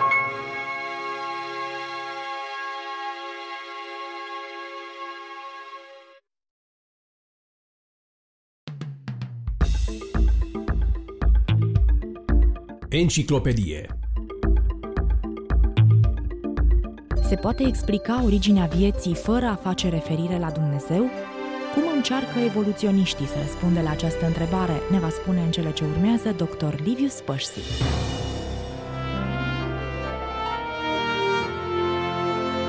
Una dintre cele mai dificile probleme pentru adepții evoluției este explicarea originii vieții fără a face referire la Dumnezeu. Oamenii de știință știu că până și cea mai elementară celulă vie este extrem de complexă și a devenit tot mai dificil să fie explicată apariția vieții fără intervenția unui Dumnezeu creator. Explicația cea mai răspândită este că pământul primitiv ar fi avut o atmosferă compusă din amoniac, metan, hidrogen și apă. Oxigenul trebuie să fie lipsit deoarece ar fi împiedicat reacțiile chimice care sunt necesare pentru a forma chiar și cele mai simple molecule cu funcție biologică. De asemenea, este necesar ca pământul primitiv să fi fost protejat de radiații ultraviolete, deoarece aceste radiații ar fi distrus moleculele de importanță biologică. Dar această imagine a pământului primitiv s-a dovedit a fi complet greșită. În primul rând, geologii pot observa de la cele mai vechi roci că Pământul a avut oxigen din abundență în atmosferă. Apoi, astronomii au arătat că Soarele, în fazele tinereții sale, ar fi produs de 10.000 de ori mai multă radiație ultravioletă decât în prezent. Știința modernă descoperă că Biblia are dreptate, chiar dacă oamenii de știință nu vor să recunoască acest fapt. Pământul a avut oxigen de la început, iar viața, cu toată complexitatea ei, poate fi cel mai bine explicată ca și rezultatul lucrării Dumnezeului Creator.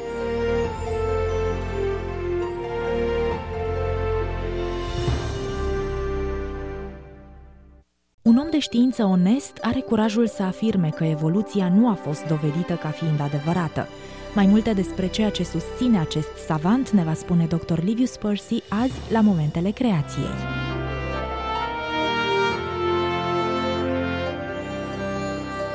Un evoluționist spune că darwinismul se prăbușește. În urmă cu câțiva ani, dr. Francis Hitching a scris o carte intitulată Gâtul girafei și în această carte el spune că darwinismul are probleme majore. Autorul se plânge că evoluția, contrar părerii generale și în ciuda tuturor eforturilor, nu a fost dovedită că ar fi adevărată. Hitching arată că fosilele nu indică o istorie de dezvoltare evoluționară. El spune că viețuitoarele apar în registrul fosil parcă de nicăieri, brusc, misterios, pe deplin formate, contrar teoriei darwiniste. El recunoaște că golurile sistematice din registrul fosil nu vor fi umplute niciodată cu strămoși evoluționari lipsă, iar oamenii de știință nu vor putea descoperi nici când verigile care lipsesc. El afirmă că în istoria lumii vii, plantele și animalele trebuie abordate ca și cum ar fi venit în ființă pe deplin formate – în forma pe care o cunoaștem astăzi. Hitching mai notează și alte probleme și se plânge că știința nu are nicio idee cum s-ar fi putut forma codul genetic fără un creator, deoarece mutațiile nu pot explica presupusele schimbări evoluționare. Cu toate acestea, Hitching susține că fără îndoială evoluția a avut loc. La urma urmei, spune el, noi suntem aici și aceasta este o dovadă suficientă. Dar afirmațiile sale sunt o recunoaștere onestă a faptului că teoria evoluției nu este sprijinită deloc pe fapte științifice.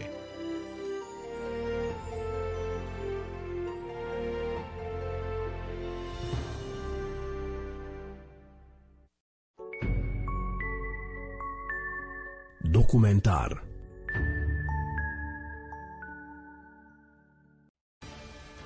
Cu până la 130 de milioane de creștini chinezi și o creștere explozivă a bisericii subterane, acum există mai mulți creștini în China decât membri ai Partidului Comunist Chinez, fapt ce a înfuriat conducerea comunistă. Persecuția creștinilor de către guvernul chinez a dus doar la o creștere și mai mare a bisericii, determinând acum Partidul Comunist să vizeze Biblia însăși cu ceea ce numește o actualizare a acesteia cu valori socialiste și eliminând pasajele care nu reflectă credințele comuniste.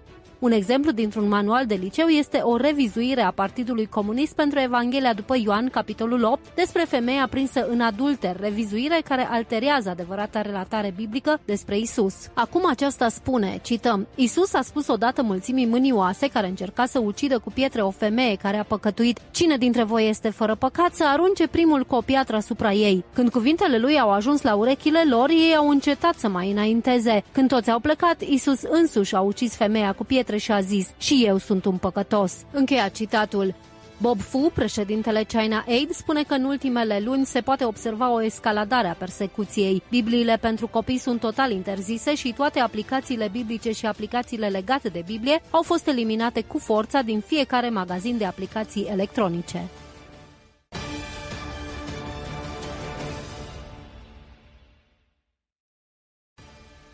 Duminică după amiază, un terorist Hezbollah a aruncat un cocktail Molotov pe teritoriul israelian de la granița cu Liban, lângă orașul Metula. Nimeni nu a fost rănit, dar o parte a gardului de frontieră a fost avariată, iar armata israeliană a fost nevoită să intervină pentru a-l repara.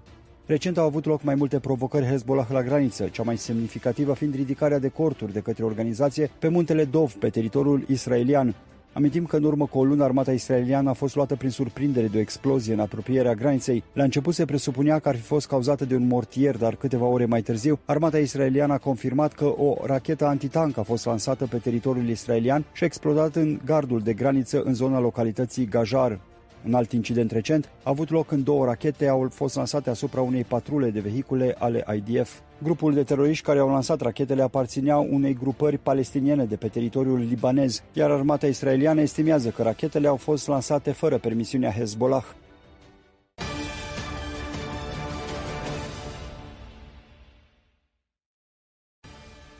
Săptămâna trecută, incendiile de vegetație au devastat părți din Maui, în Hawaii, distrugând un oraș istoric și forțând evacuarea locuitorilor. Serviciul Național de Meteorologie a declarat că uraganul Dora, care a trecut la sud de lanțul de insule, a fost parțial vinovat pentru vânturile puternice care au limitat inițial incendiile, dar au împiedicat elicopterele de stingere a incendiilor să intervină. Într-o conferință de presă, guvernatorul Josh Green a declarat că numărul deceselor confirmate din incendiile din Maui au crescut la 89, devenind cel mai ucigător incendiu din SUA din ultimii 100 de ani. Ulterior, departamentul Maui a actualizat numărul deceselor confirmate la 93. Au fost 2200 de clădiri distruse sau deteriorate doar în West Maui, iar 86% dintre acestea erau locuințe, a spus Green. Guvernatorul a mai spus că se așteaptă ca numărul morților să crească, deoarece sute de persoane sunt încă date dispărute. Pagubele sunt estimate la 6 miliarde de dolari. Orașul Lahaina este de nerecunoscut, arătând ca un oraș fantomă.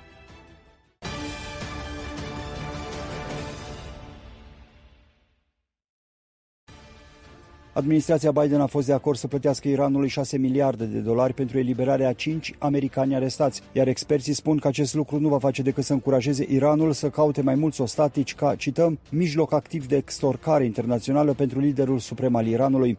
Săptămâna trecută, Statele Unite și Iranul au ajuns la un acord pentru eliberarea de către Teheran a cinci cetățeni irano-americani deținuți pe nedrept, în schimbul eliberării mai multor prizonieri iranieni închiși în Statele Unite și a accesului la 6 miliarde de dolari în venituri din petrol care sunt reținute în Corea de Sud.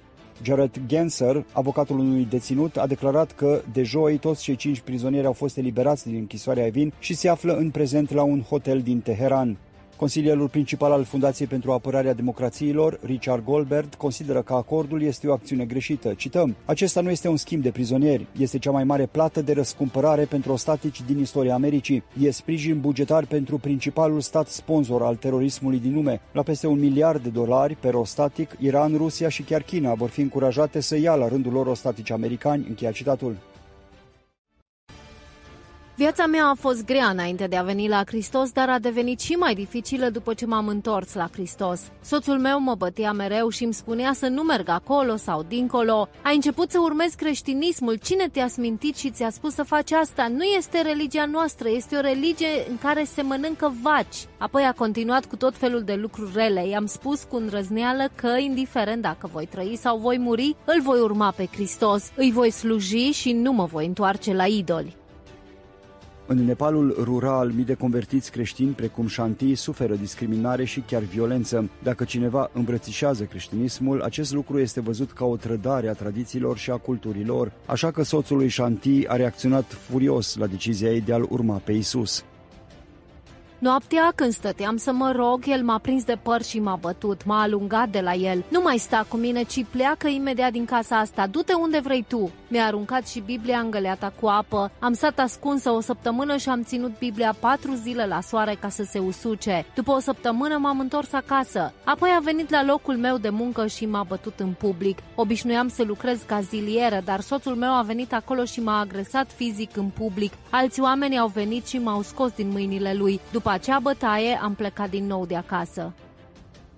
Dar Shanti nu a fost lăsată singură în necazurile ei. A fost ajutată cu un loc de dormit de către o misionară creștină. Prin acea soră am ajuns să aud despre această organizație care îi sprijină pe credincioși persecutați. Am întâlnit un misionar de la Open Doors pe parcursul la două zile de consiliere. Am fost încurajată să nu cedez. El mi-a mai spus, ești sub protecția lui Dumnezeu, Dumnezeu îți va purta de grijă. Mi-a spus să mă rog atunci când sunt îngrijorată și m-a asigurat că Dumnezeu îmi va răspunde cu siguranță rugăciunilor. După ceva timp am fost ajutată să pun pe picioare un mic magazin. Cu banii primiți am cumpărat câteva produse cu care am deschis magazinul. Prin micul profit îmi pot asigura cheltuielile mele curente. dar situația din familia ei s-a înrăutățit pentru că soțul lui Shanti bea mult și s-a îmbolnăvit, dar Shanti a auzit și l-a dus la spital, i-a cumpărat medicamente din banii câștigați din mica ei afacere și s-a rugat pentru el. A trecut o lună de când nu mai bea, a rămas mut din cauza a ceea ce am făcut pentru el. Acum spune, continuă să te rogi și oriunde vrei să mergi, du-te în pace și întoarce-te în pace. Dumnezeu l-a schimbat mult, încă sper și am încredere în Dumnezeu. Cu siguranță îl va schimba pe deplin. Dumnezeu mi-a ascultat rugăciunile și acum am pace.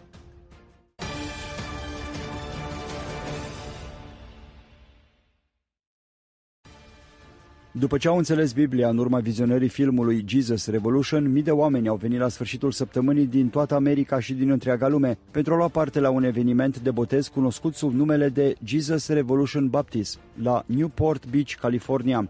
Pastorul Greg Laurie de la Biserica Harvest Christian Fellowship a organizat evenimentul de botez după ultima sa săptămână de evangelizare, unde 32.500 de oameni s-au adunat și 6.794 au luat decizia să-și dedice viața lui Isus Hristos. Chiar și primarul din Newport Beach, Protemuil O'Neill, a transmis gândurile sale pozitive organizatorilor. Pastorul Lori a declarat pentru GNA că este încântat să vadă impactul pe care filmul Jesus Revolution îl are asupra unei noi generații. El îndeamnă pe creștini să se roage în continuare pentru trezire, astfel încât ceea ce se întâmplă în comunitatea lor să se răspândească în întreaga lume. Două persoane au fost ucise miercuri în Liban într-un schimb de focuri între membrii organizației teroriste Hezbollah și locuitorii unui sat creștin. Un membru al Hezbollah și un locuitor al satului de munte Kahaleh au fost uciși în altercație la aproximativ 12 km sud-est de Beirut, după cum au declarat sursele locale. Părțile s-au acuzat reciproc că au început conflictul soldat cu victime, care a avut loc după ce un camion cu arme de contrabandă aparținând Hezbollah s-a răsturnat în zonă. Locuitorii din zonă sunt oponenți declarați ai grupării teroriste. Parlamentarii locali din cadrul forțelor libaneze, un partid creștin opus Hezbollah, au acuzat gruparea teroristă că transporta ilegal arme în camion. Hezbollah a spus că vehiculul era proprietatea sa și a acuzat milițiile din zonă că i-au atacat echipajul, spunând că un bărbat care proteja camionul a fost rănit și mai târziu a murit. Situația internă din Liban este dezastruoasă cu violente ciocniri între grupările rivale, iar forțele de securitate sunt efectiv inexistente. Potrivit UNRUA, în mai puțin de o lună, cel puțin 11 persoane au fost ucise și au fost zeci de răniți în astfel de lupte.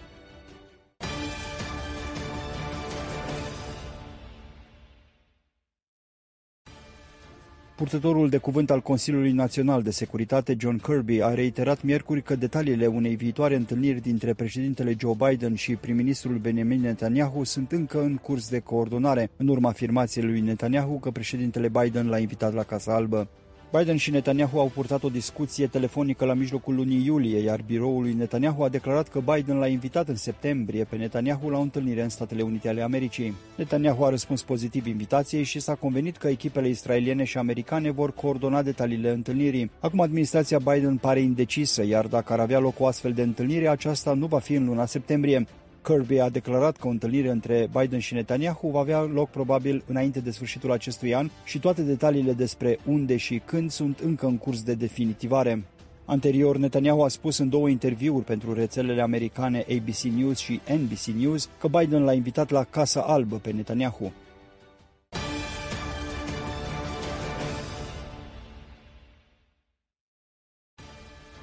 Procuratura orașului Minsk a suspendat pagina de internet a Bisericii Penticostale Viață Nouă din Belarus timp de șase luni, acuzând-o că subminează securitatea statului și incită la ură politică, după cum a raportat portalul creștin In Victory. În această dimineață am constatat că site-ul bisericii noastre nu funcționează. Puțin mai târziu am primit o scrisoare de la parchet în care se spunea că activitatea site-ului nostru este restricționată, a spus pastorul bisericii Vyacheslav Goncharenko pentru Evangelical Focus. Potrivit parchetului, în urma unei aprecieri prealabile, informațiile de pe site-ul Bisericii Viață Nouă conțineau afirmații extremiste, astfel că acum intenționează să afle dacă informațiile de pe site constituie o infracțiune. Mai mult, Direcția de Locuințe și Dezvoltare Economică din raionul Moscovski le-a trimis o scrisoare cu o amendă de 460.000 de ruble belaruse, echivalentul la 167.000 de euro, pentru că au folosit terenul bisericii pentru slujbe bisericești, fără permisiunea autorităților. Biserica Pentecostală Viață Nouă ține slujbele de închinare duminicală în parcare încă din luna iunie, când Comitetul Executiv al orașului Minsk a ordonat demolarea clădirii acesteia.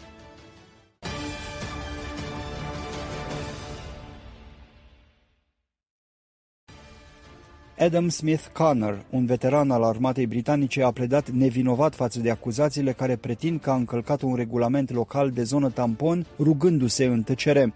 Regulamentul interzice exprimările de aprobare sau dezaprobare a avortului pe mai multe străzi din vecinătatea unei clinici de avorturi. Aceasta include rugăciunea, chiar și cea făcută în gând. Autoritățile locale l-au amendat pe Smith Connor după ce l-au găsit rugându-se în tăcere lângă o unitate de avort de pe strada Orphy Road, lângă localitatea Bournemouth, Anglia. De asemenea, au depus acuzații penale împotriva veteranului armatei. Procesul este stabilit pentru 16 noiembrie 2023. Apărarea sa juridică este susținută de cunoscuta casă de avocatură IDF UK. Potrivit avocatului Jeremia Igunu Bole, cităm, cetățenii ar trebui să fie liberi să aibă opinii personale despre problema avortului. În orice democrație, toți ar trebui să aibă voie să se roage în intimitatea minții proprii. Încheia citatul.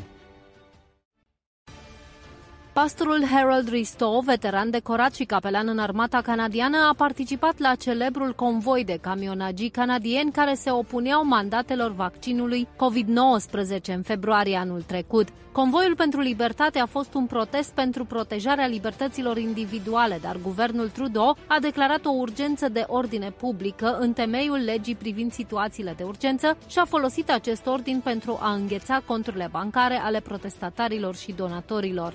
Risto a fost unul dintre cei aproape 10.000 de protestatari care s-a rugat în public, încurajând participanții să manifeste pașnic. Pastorul Risto nu a fost arestat, dar a fost amendat de guvern și amenințat cu confiscarea banilor săi din bancă, pe care îi strânsese de-a lungul vieții.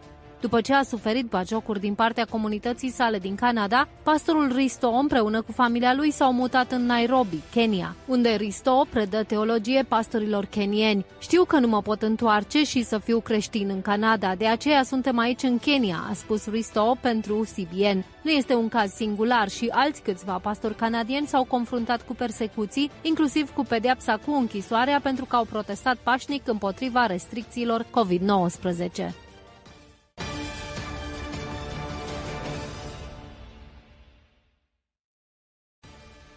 Locotenent colonel Herzi Halevi, șeful statului major israelian, a făcut apel săptămâna aceasta la unitate și responsabilitate în rândul soldaților, în urma adoptării legii guvernamentale care limitează standardul de rezonabilitate al Curții Supreme și care a generat mari controverse în societatea israeliană. 10.000 de rezerviști din 40 de unități militare și peste 1.000 de piloți din forțele aeriene israeliene au anunțat că își vor suspenda serviciul de rezervă în armată.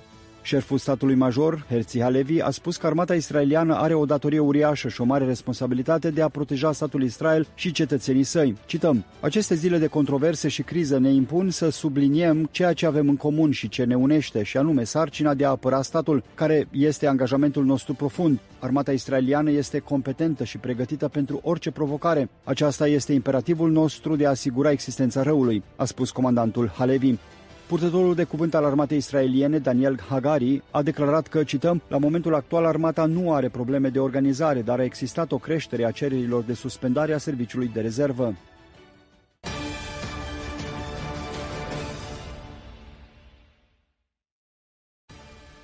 Președintele Camerei, Kevin McCarthy, spune că parlamentarii republicani ar putea lua în considerare o anchetă de demitere a președintelui Biden în timp ce analizează acuzațiile de posibile abateri financiare legate de banii familiei Biden. Ancheta este bazată pe informații provenite din diverse surse, inclusiv avertizori de integritate, care pretind că Hunter Biden, sub protecția tatălui său, a obținut venituri din diverse metode ilegale din Ucraina, China și România. Fiul președintelui Biden, Hunter, s-a prezentat miercuri în fața unui judecător federal pentru a se confrunta cu două acuzații fiscale și o altă acuzație privind deținerea de armă în calitate de consumator de droguri. Situația procesului s-a agravat pentru că judecătorul de caz a descoperit nereguli și a pedepsit echipa juridică a lui Hunter Biden. Fox News relatează că avocații lui Hunter se confruntă cu sancțiuni pentru că au fost descoperiți că au mințit în dosarul penal.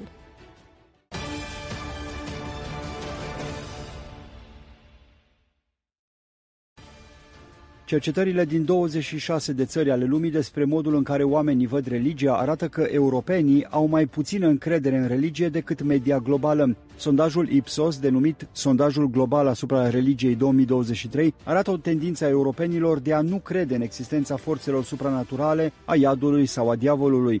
Belgia este în mod clar locul în care se spune că, cităm, religia face mai mult rău decât bine. Doar 16% cred în iad și 18% în existența diavolului. La întrebarea despre cer, credința crește în câteva puncte. Peste 40% dintre germani, italieni și suedezi spun că raiul există. Italienii, polonezii și olandezii au fost cei care în proporție de peste 75% au spus că a crede în Dumnezeu sau în forțe superioare dă sens vieții. Olandezii sunt cei care au legat cel mai mult credința în Dumnezeu de căutarea fericirii, 70%, urmați de italieni și britanici. Ungaria, Polonia și România sunt țările cele mai pozitive cu privire la rolul religiei în societate. Respondenții din Suedia, Marea Britanie, Belgia și Franța nu cred că practicile religioase au un rol important în viața morală a cetățenilor. Majoritatea europenilor nu mai consideră că religia ne definește ca persoane.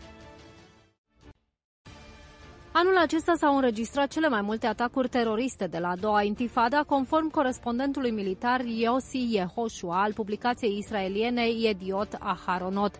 Yehoshua a menționat că de la începutul anului 2023, 34 de israelieni au fost uciși în atacuri teroriste, în timp ce totalul pentru 2022 a fost de 33. Numărul de alerte este la un nivel record, și anume aproximativ 200 pe zi. Și toate acestea după ce IDF a angajat cel mai mare număr de forțe în Iudea și Samaria din 2005 pentru operațiunea Home and Garden. Doar în ultimele ore au avut loc două atacuri teroriste separate. Beceva Nigri, o profesoară de grădiniță de 4 40 de ani și mama a trei copii, a fost ucisă într-un atac terorist în apropiere de Hebron. Un bărbat de 39 de ani a fost rănit grav în urma atacului. Nigri a fost ucis în fața fiicei sale de 5 ani, care se afla pe bancheta din spate a mașinii în timpul atacului.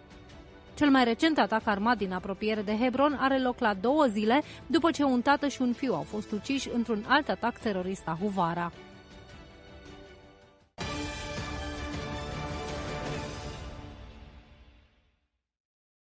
Ministerul Securității Naționale a Israelului a alocat 32 de milioane de dolari pentru a consolida securitatea în Ierusalimul de Est cu ocazia viitoarelor sărbători evrești, care încep vineri 15 septembrie cu prima sărbătoare numită în evrește Rosh Hashanah. Fondurile vor fi folosite parțial pentru a extinde proiectul View to Jerusalem, instalând camere în punctele de interes și pe drumurile principale din oraș. Ministrul israelian al Securității Naționale, Itamar Ben-Gvir, a salutat această mișcare drept, cităm, un alt pas important în lupta fără compromisuri de a restabili securitatea persoanelor și pentru orașul Ierusalim, capitala noastră, încheia citatul. Sezonul sărbătorilor continuă apoi cu sărbătoarea Yom Kippur și sărbătoarea de o săptămână Sukkot, care aduc în mod obișnuit mii de israelieni și turiști străini în capitală și la locurile sale sfinte.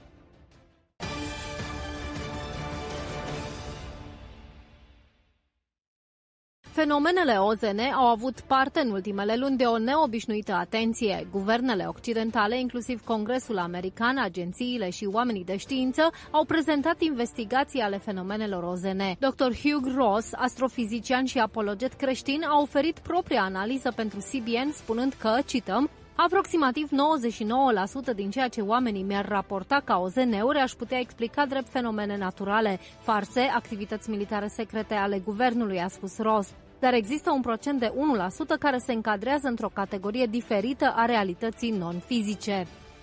Dr. Ross crede că întâlnirile cu extraterestrii sunt de fapt manifestări spirituale. Citând detalii din investigațiile unor prăbușiri, aterizări sau presupuse întâlniri cu extraterestri, omul de știință a spus că nu au rămas niciodată resturi și dovezi palpabile în urmă, un fapt pe care îl consideră notabil.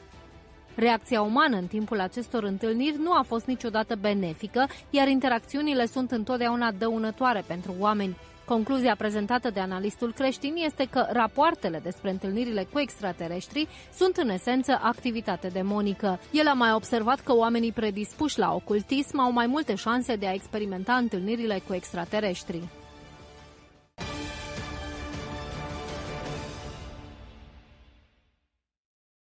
Pentru creștinii din întreaga lume, ziua de astăzi, 22 august, ar trebui să devină o zi importantă în calendar. Este ziua internațională de comemorare a victimelor violenței motivate religios.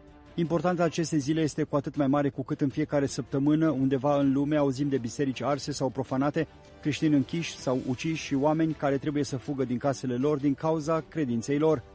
Recent, numeroase atacuri violente asupra creștinilor au avut loc în Yaranvala, Pakistan, pe 16 august, când doi frați creștini pakistanezi au fost acuzați de blasfemie după ce pagini din Coran cu comentarii jignitoare au fost găsite pe stradă. Situația a degenerat împotriva minorității creștine, numeroase biserici și case fiind arse. Creștinii au fost nevoiți să fugă pentru a-și salva viața și și-au petrecut noaptea ascunși pe câmpurile din apropiere. Alianța Evanghelică Mondială ridică în mod regulat probleme de libertate de religie și credință în fața Națiunilor Unite de la Geneva și New York. Anul acesta se împlinesc 75 de ani de la Declarația Universală a Drepturilor Omului, unde în articolul 18 este oferit fundamentul standardului internațional al libertății de religie sau de credință.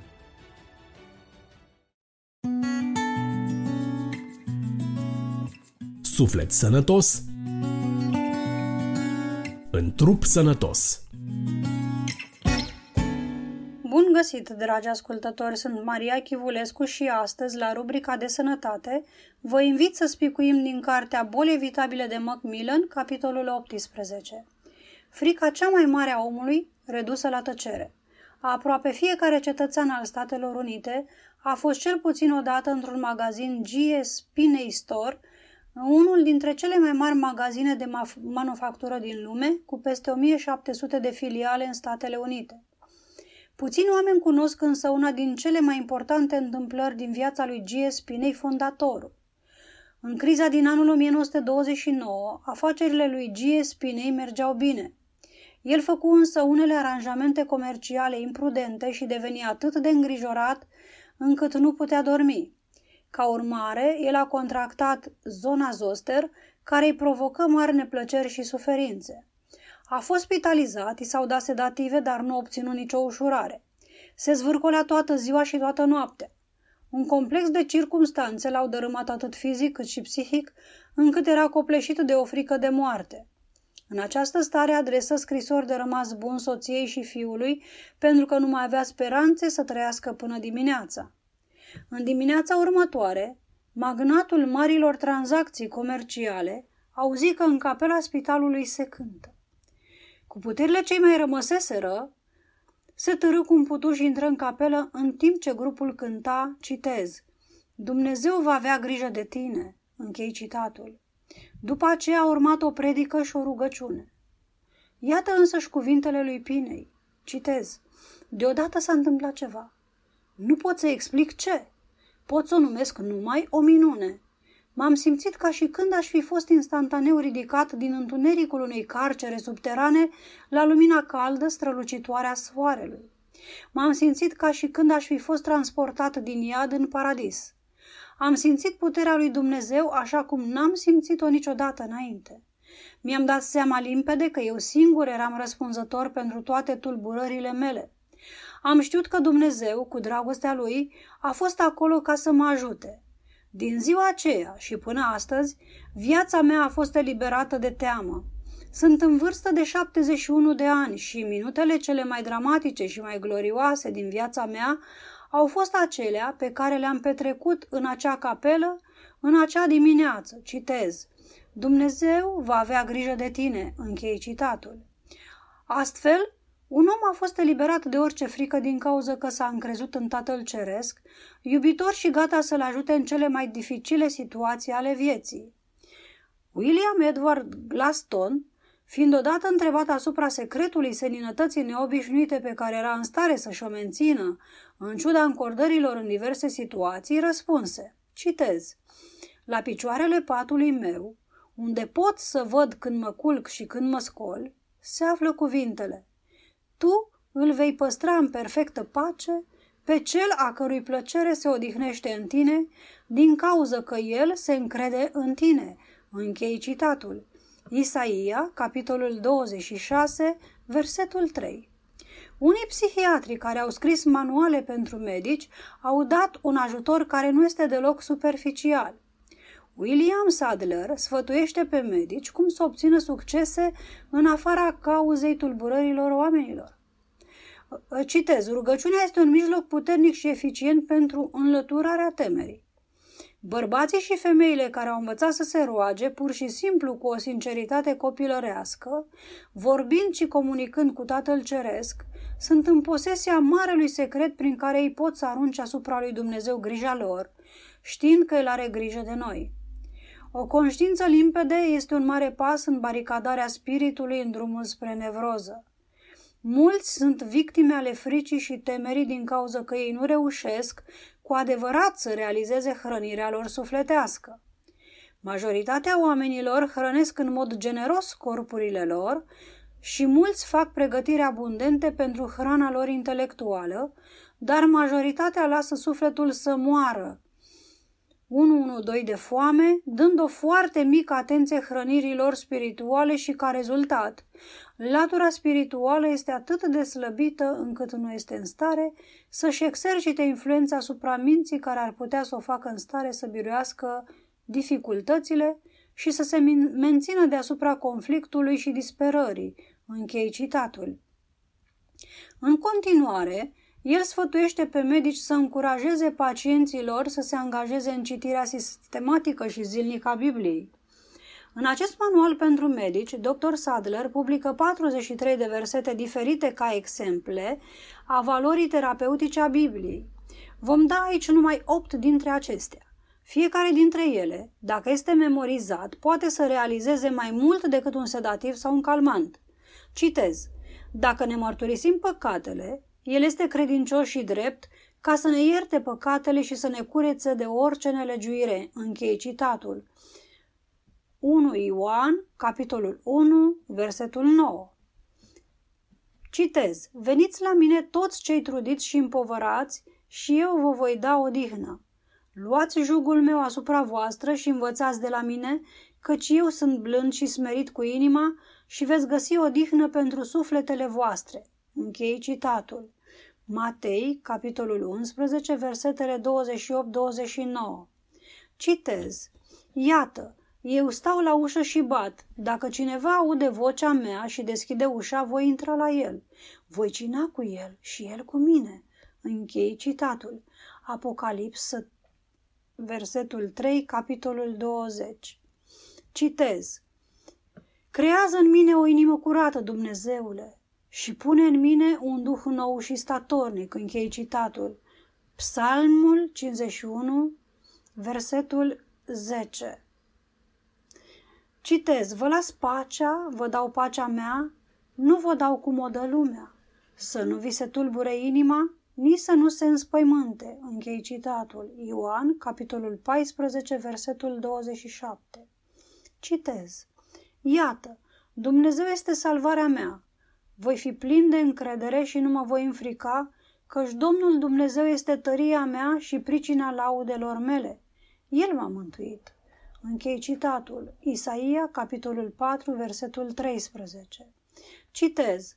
Și Dumnezeul meu să îngrijească de toate trebuințele voastre după bogăția sa în slavă în Isus Hristos. Închei citatul. Filipeni, capitolul 4, versetul 19.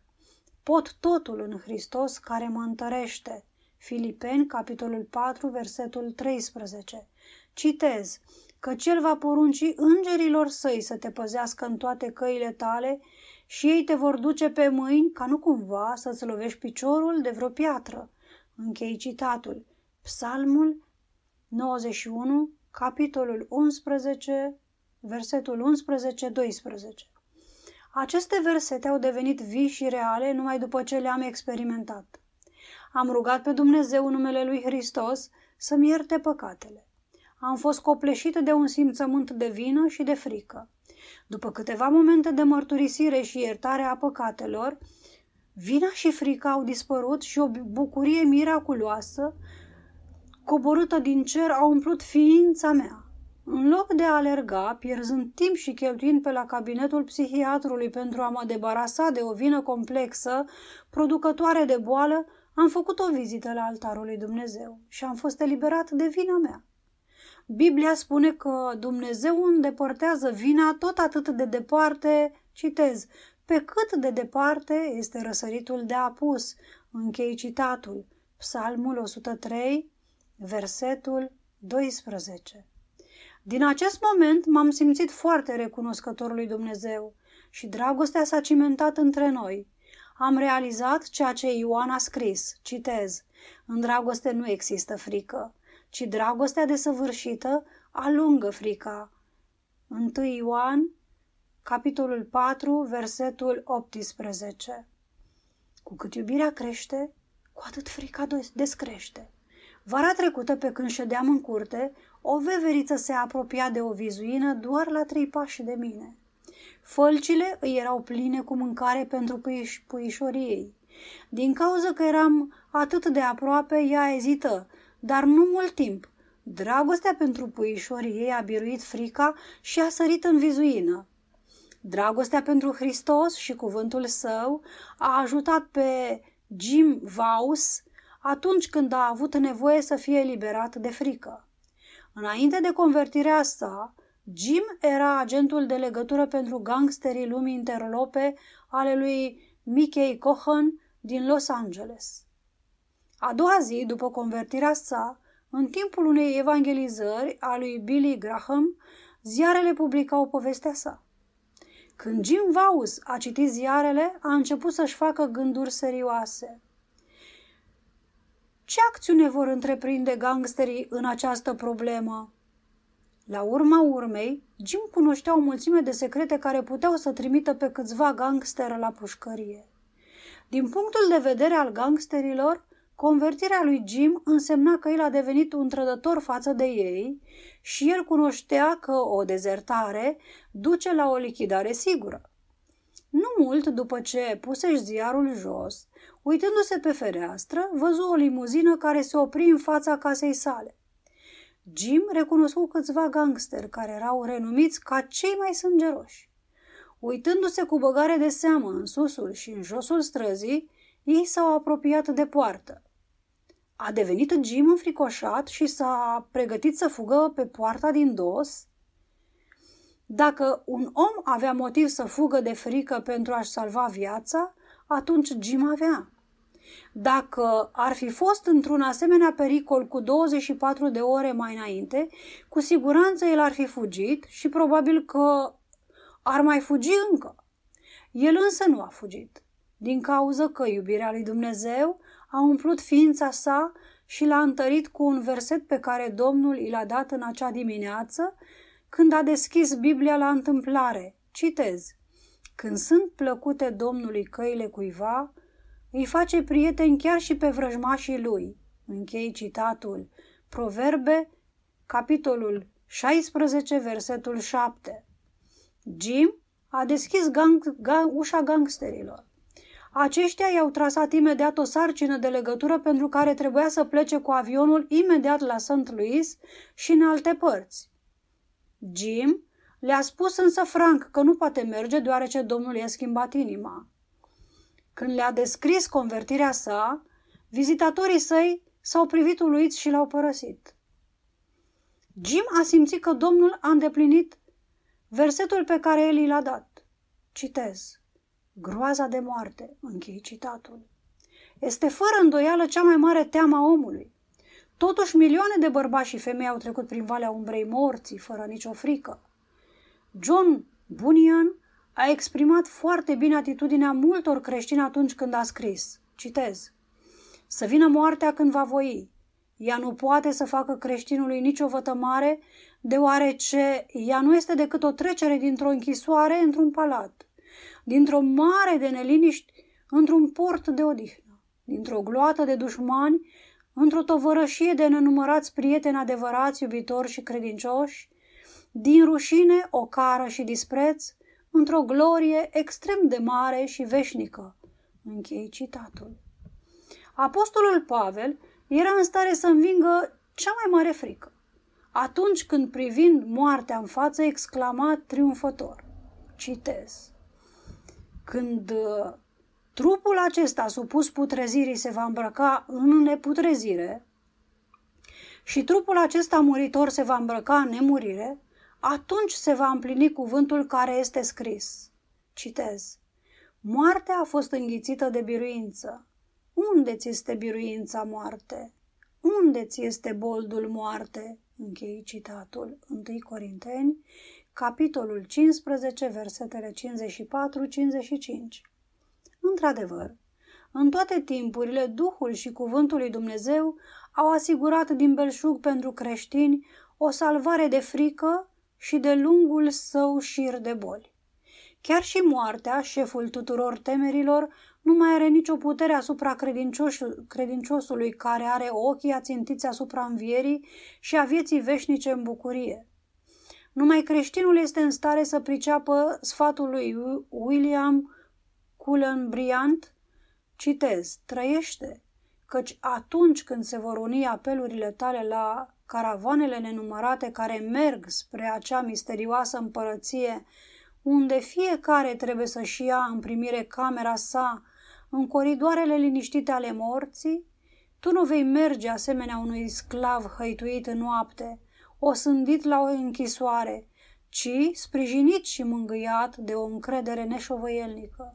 Te vei apropia de mormântul tău asemenea unuia care își înfășoară învelitorile în jurul său și se culcă în visări neplăcute. Închei citatul. Sper că v-a plăcut, stimați ascultători, și să ne revedem sănătoși la următorul capitol.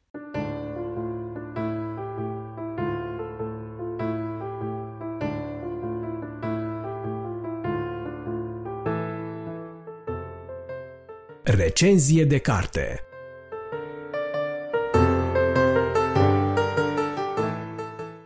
Bun găsit, dragi ascultători! Sunt Bogdan Suciu și cu ajutorul lui Dumnezeu am bucuria ca în următoarele câteva minute să fiu gazda dumneavoastră la un nou episod al rubricii Recenzie de carte. În ceea ce urmează, vreau să vă aduc în atenție un autor cu totul deosebit, după punctul meu de vedere, și anume Nick Vujicic. Nu știu dacă ați avut ocazia să luați contact cu numele acesta, astfel că pentru aceia care au auzit pentru prima dată vorbindu-se despre Nick, vă voi oferi câteva informații biografice.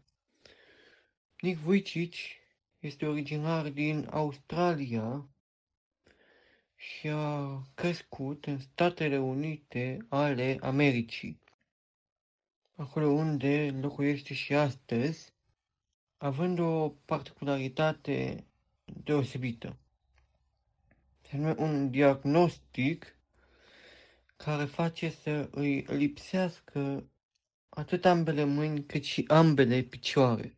Acest diagnostic nu am împiedicat pe Nick să facă o mulțime de lucruri, să găsească modalități specifice pentru a se deplasa, pentru a duce la îndeplinire diferite activități pentru a se angrena în diferite proiecte și inclusiv pentru a scrie mai multe cărți, dintre care menționăm de neoprit puterea credinței în acțiune sau Viața fără limite, o viață ridicol de bună. În Viața fără limite, o viață ridicol de bună, Nick include o puternică latură autobiografică și vorbește despre experiența sa, despre momentele grele prin care a trecut, vorbește despre momentele în care a fost aproape de limita de jos a depresii, atât de aproape încât a încercat chiar să se sinucide pe când avea 10 ani, înnecându-se în cada de baie. În frământările lui Nick se regăsesc multe persoane, inclusiv oameni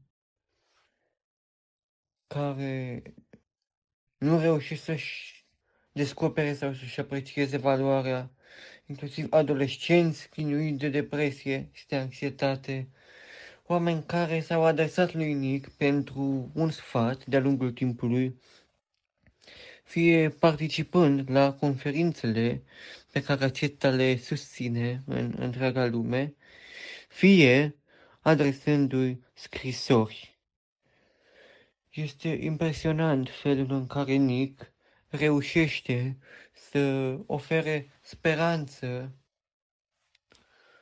celor apăsați de durere, de descurajare, de deznădejde. Viața fără limită, o viață ridicol de bună, pe lângă componenta autobiografică, este și o carte de încurajare.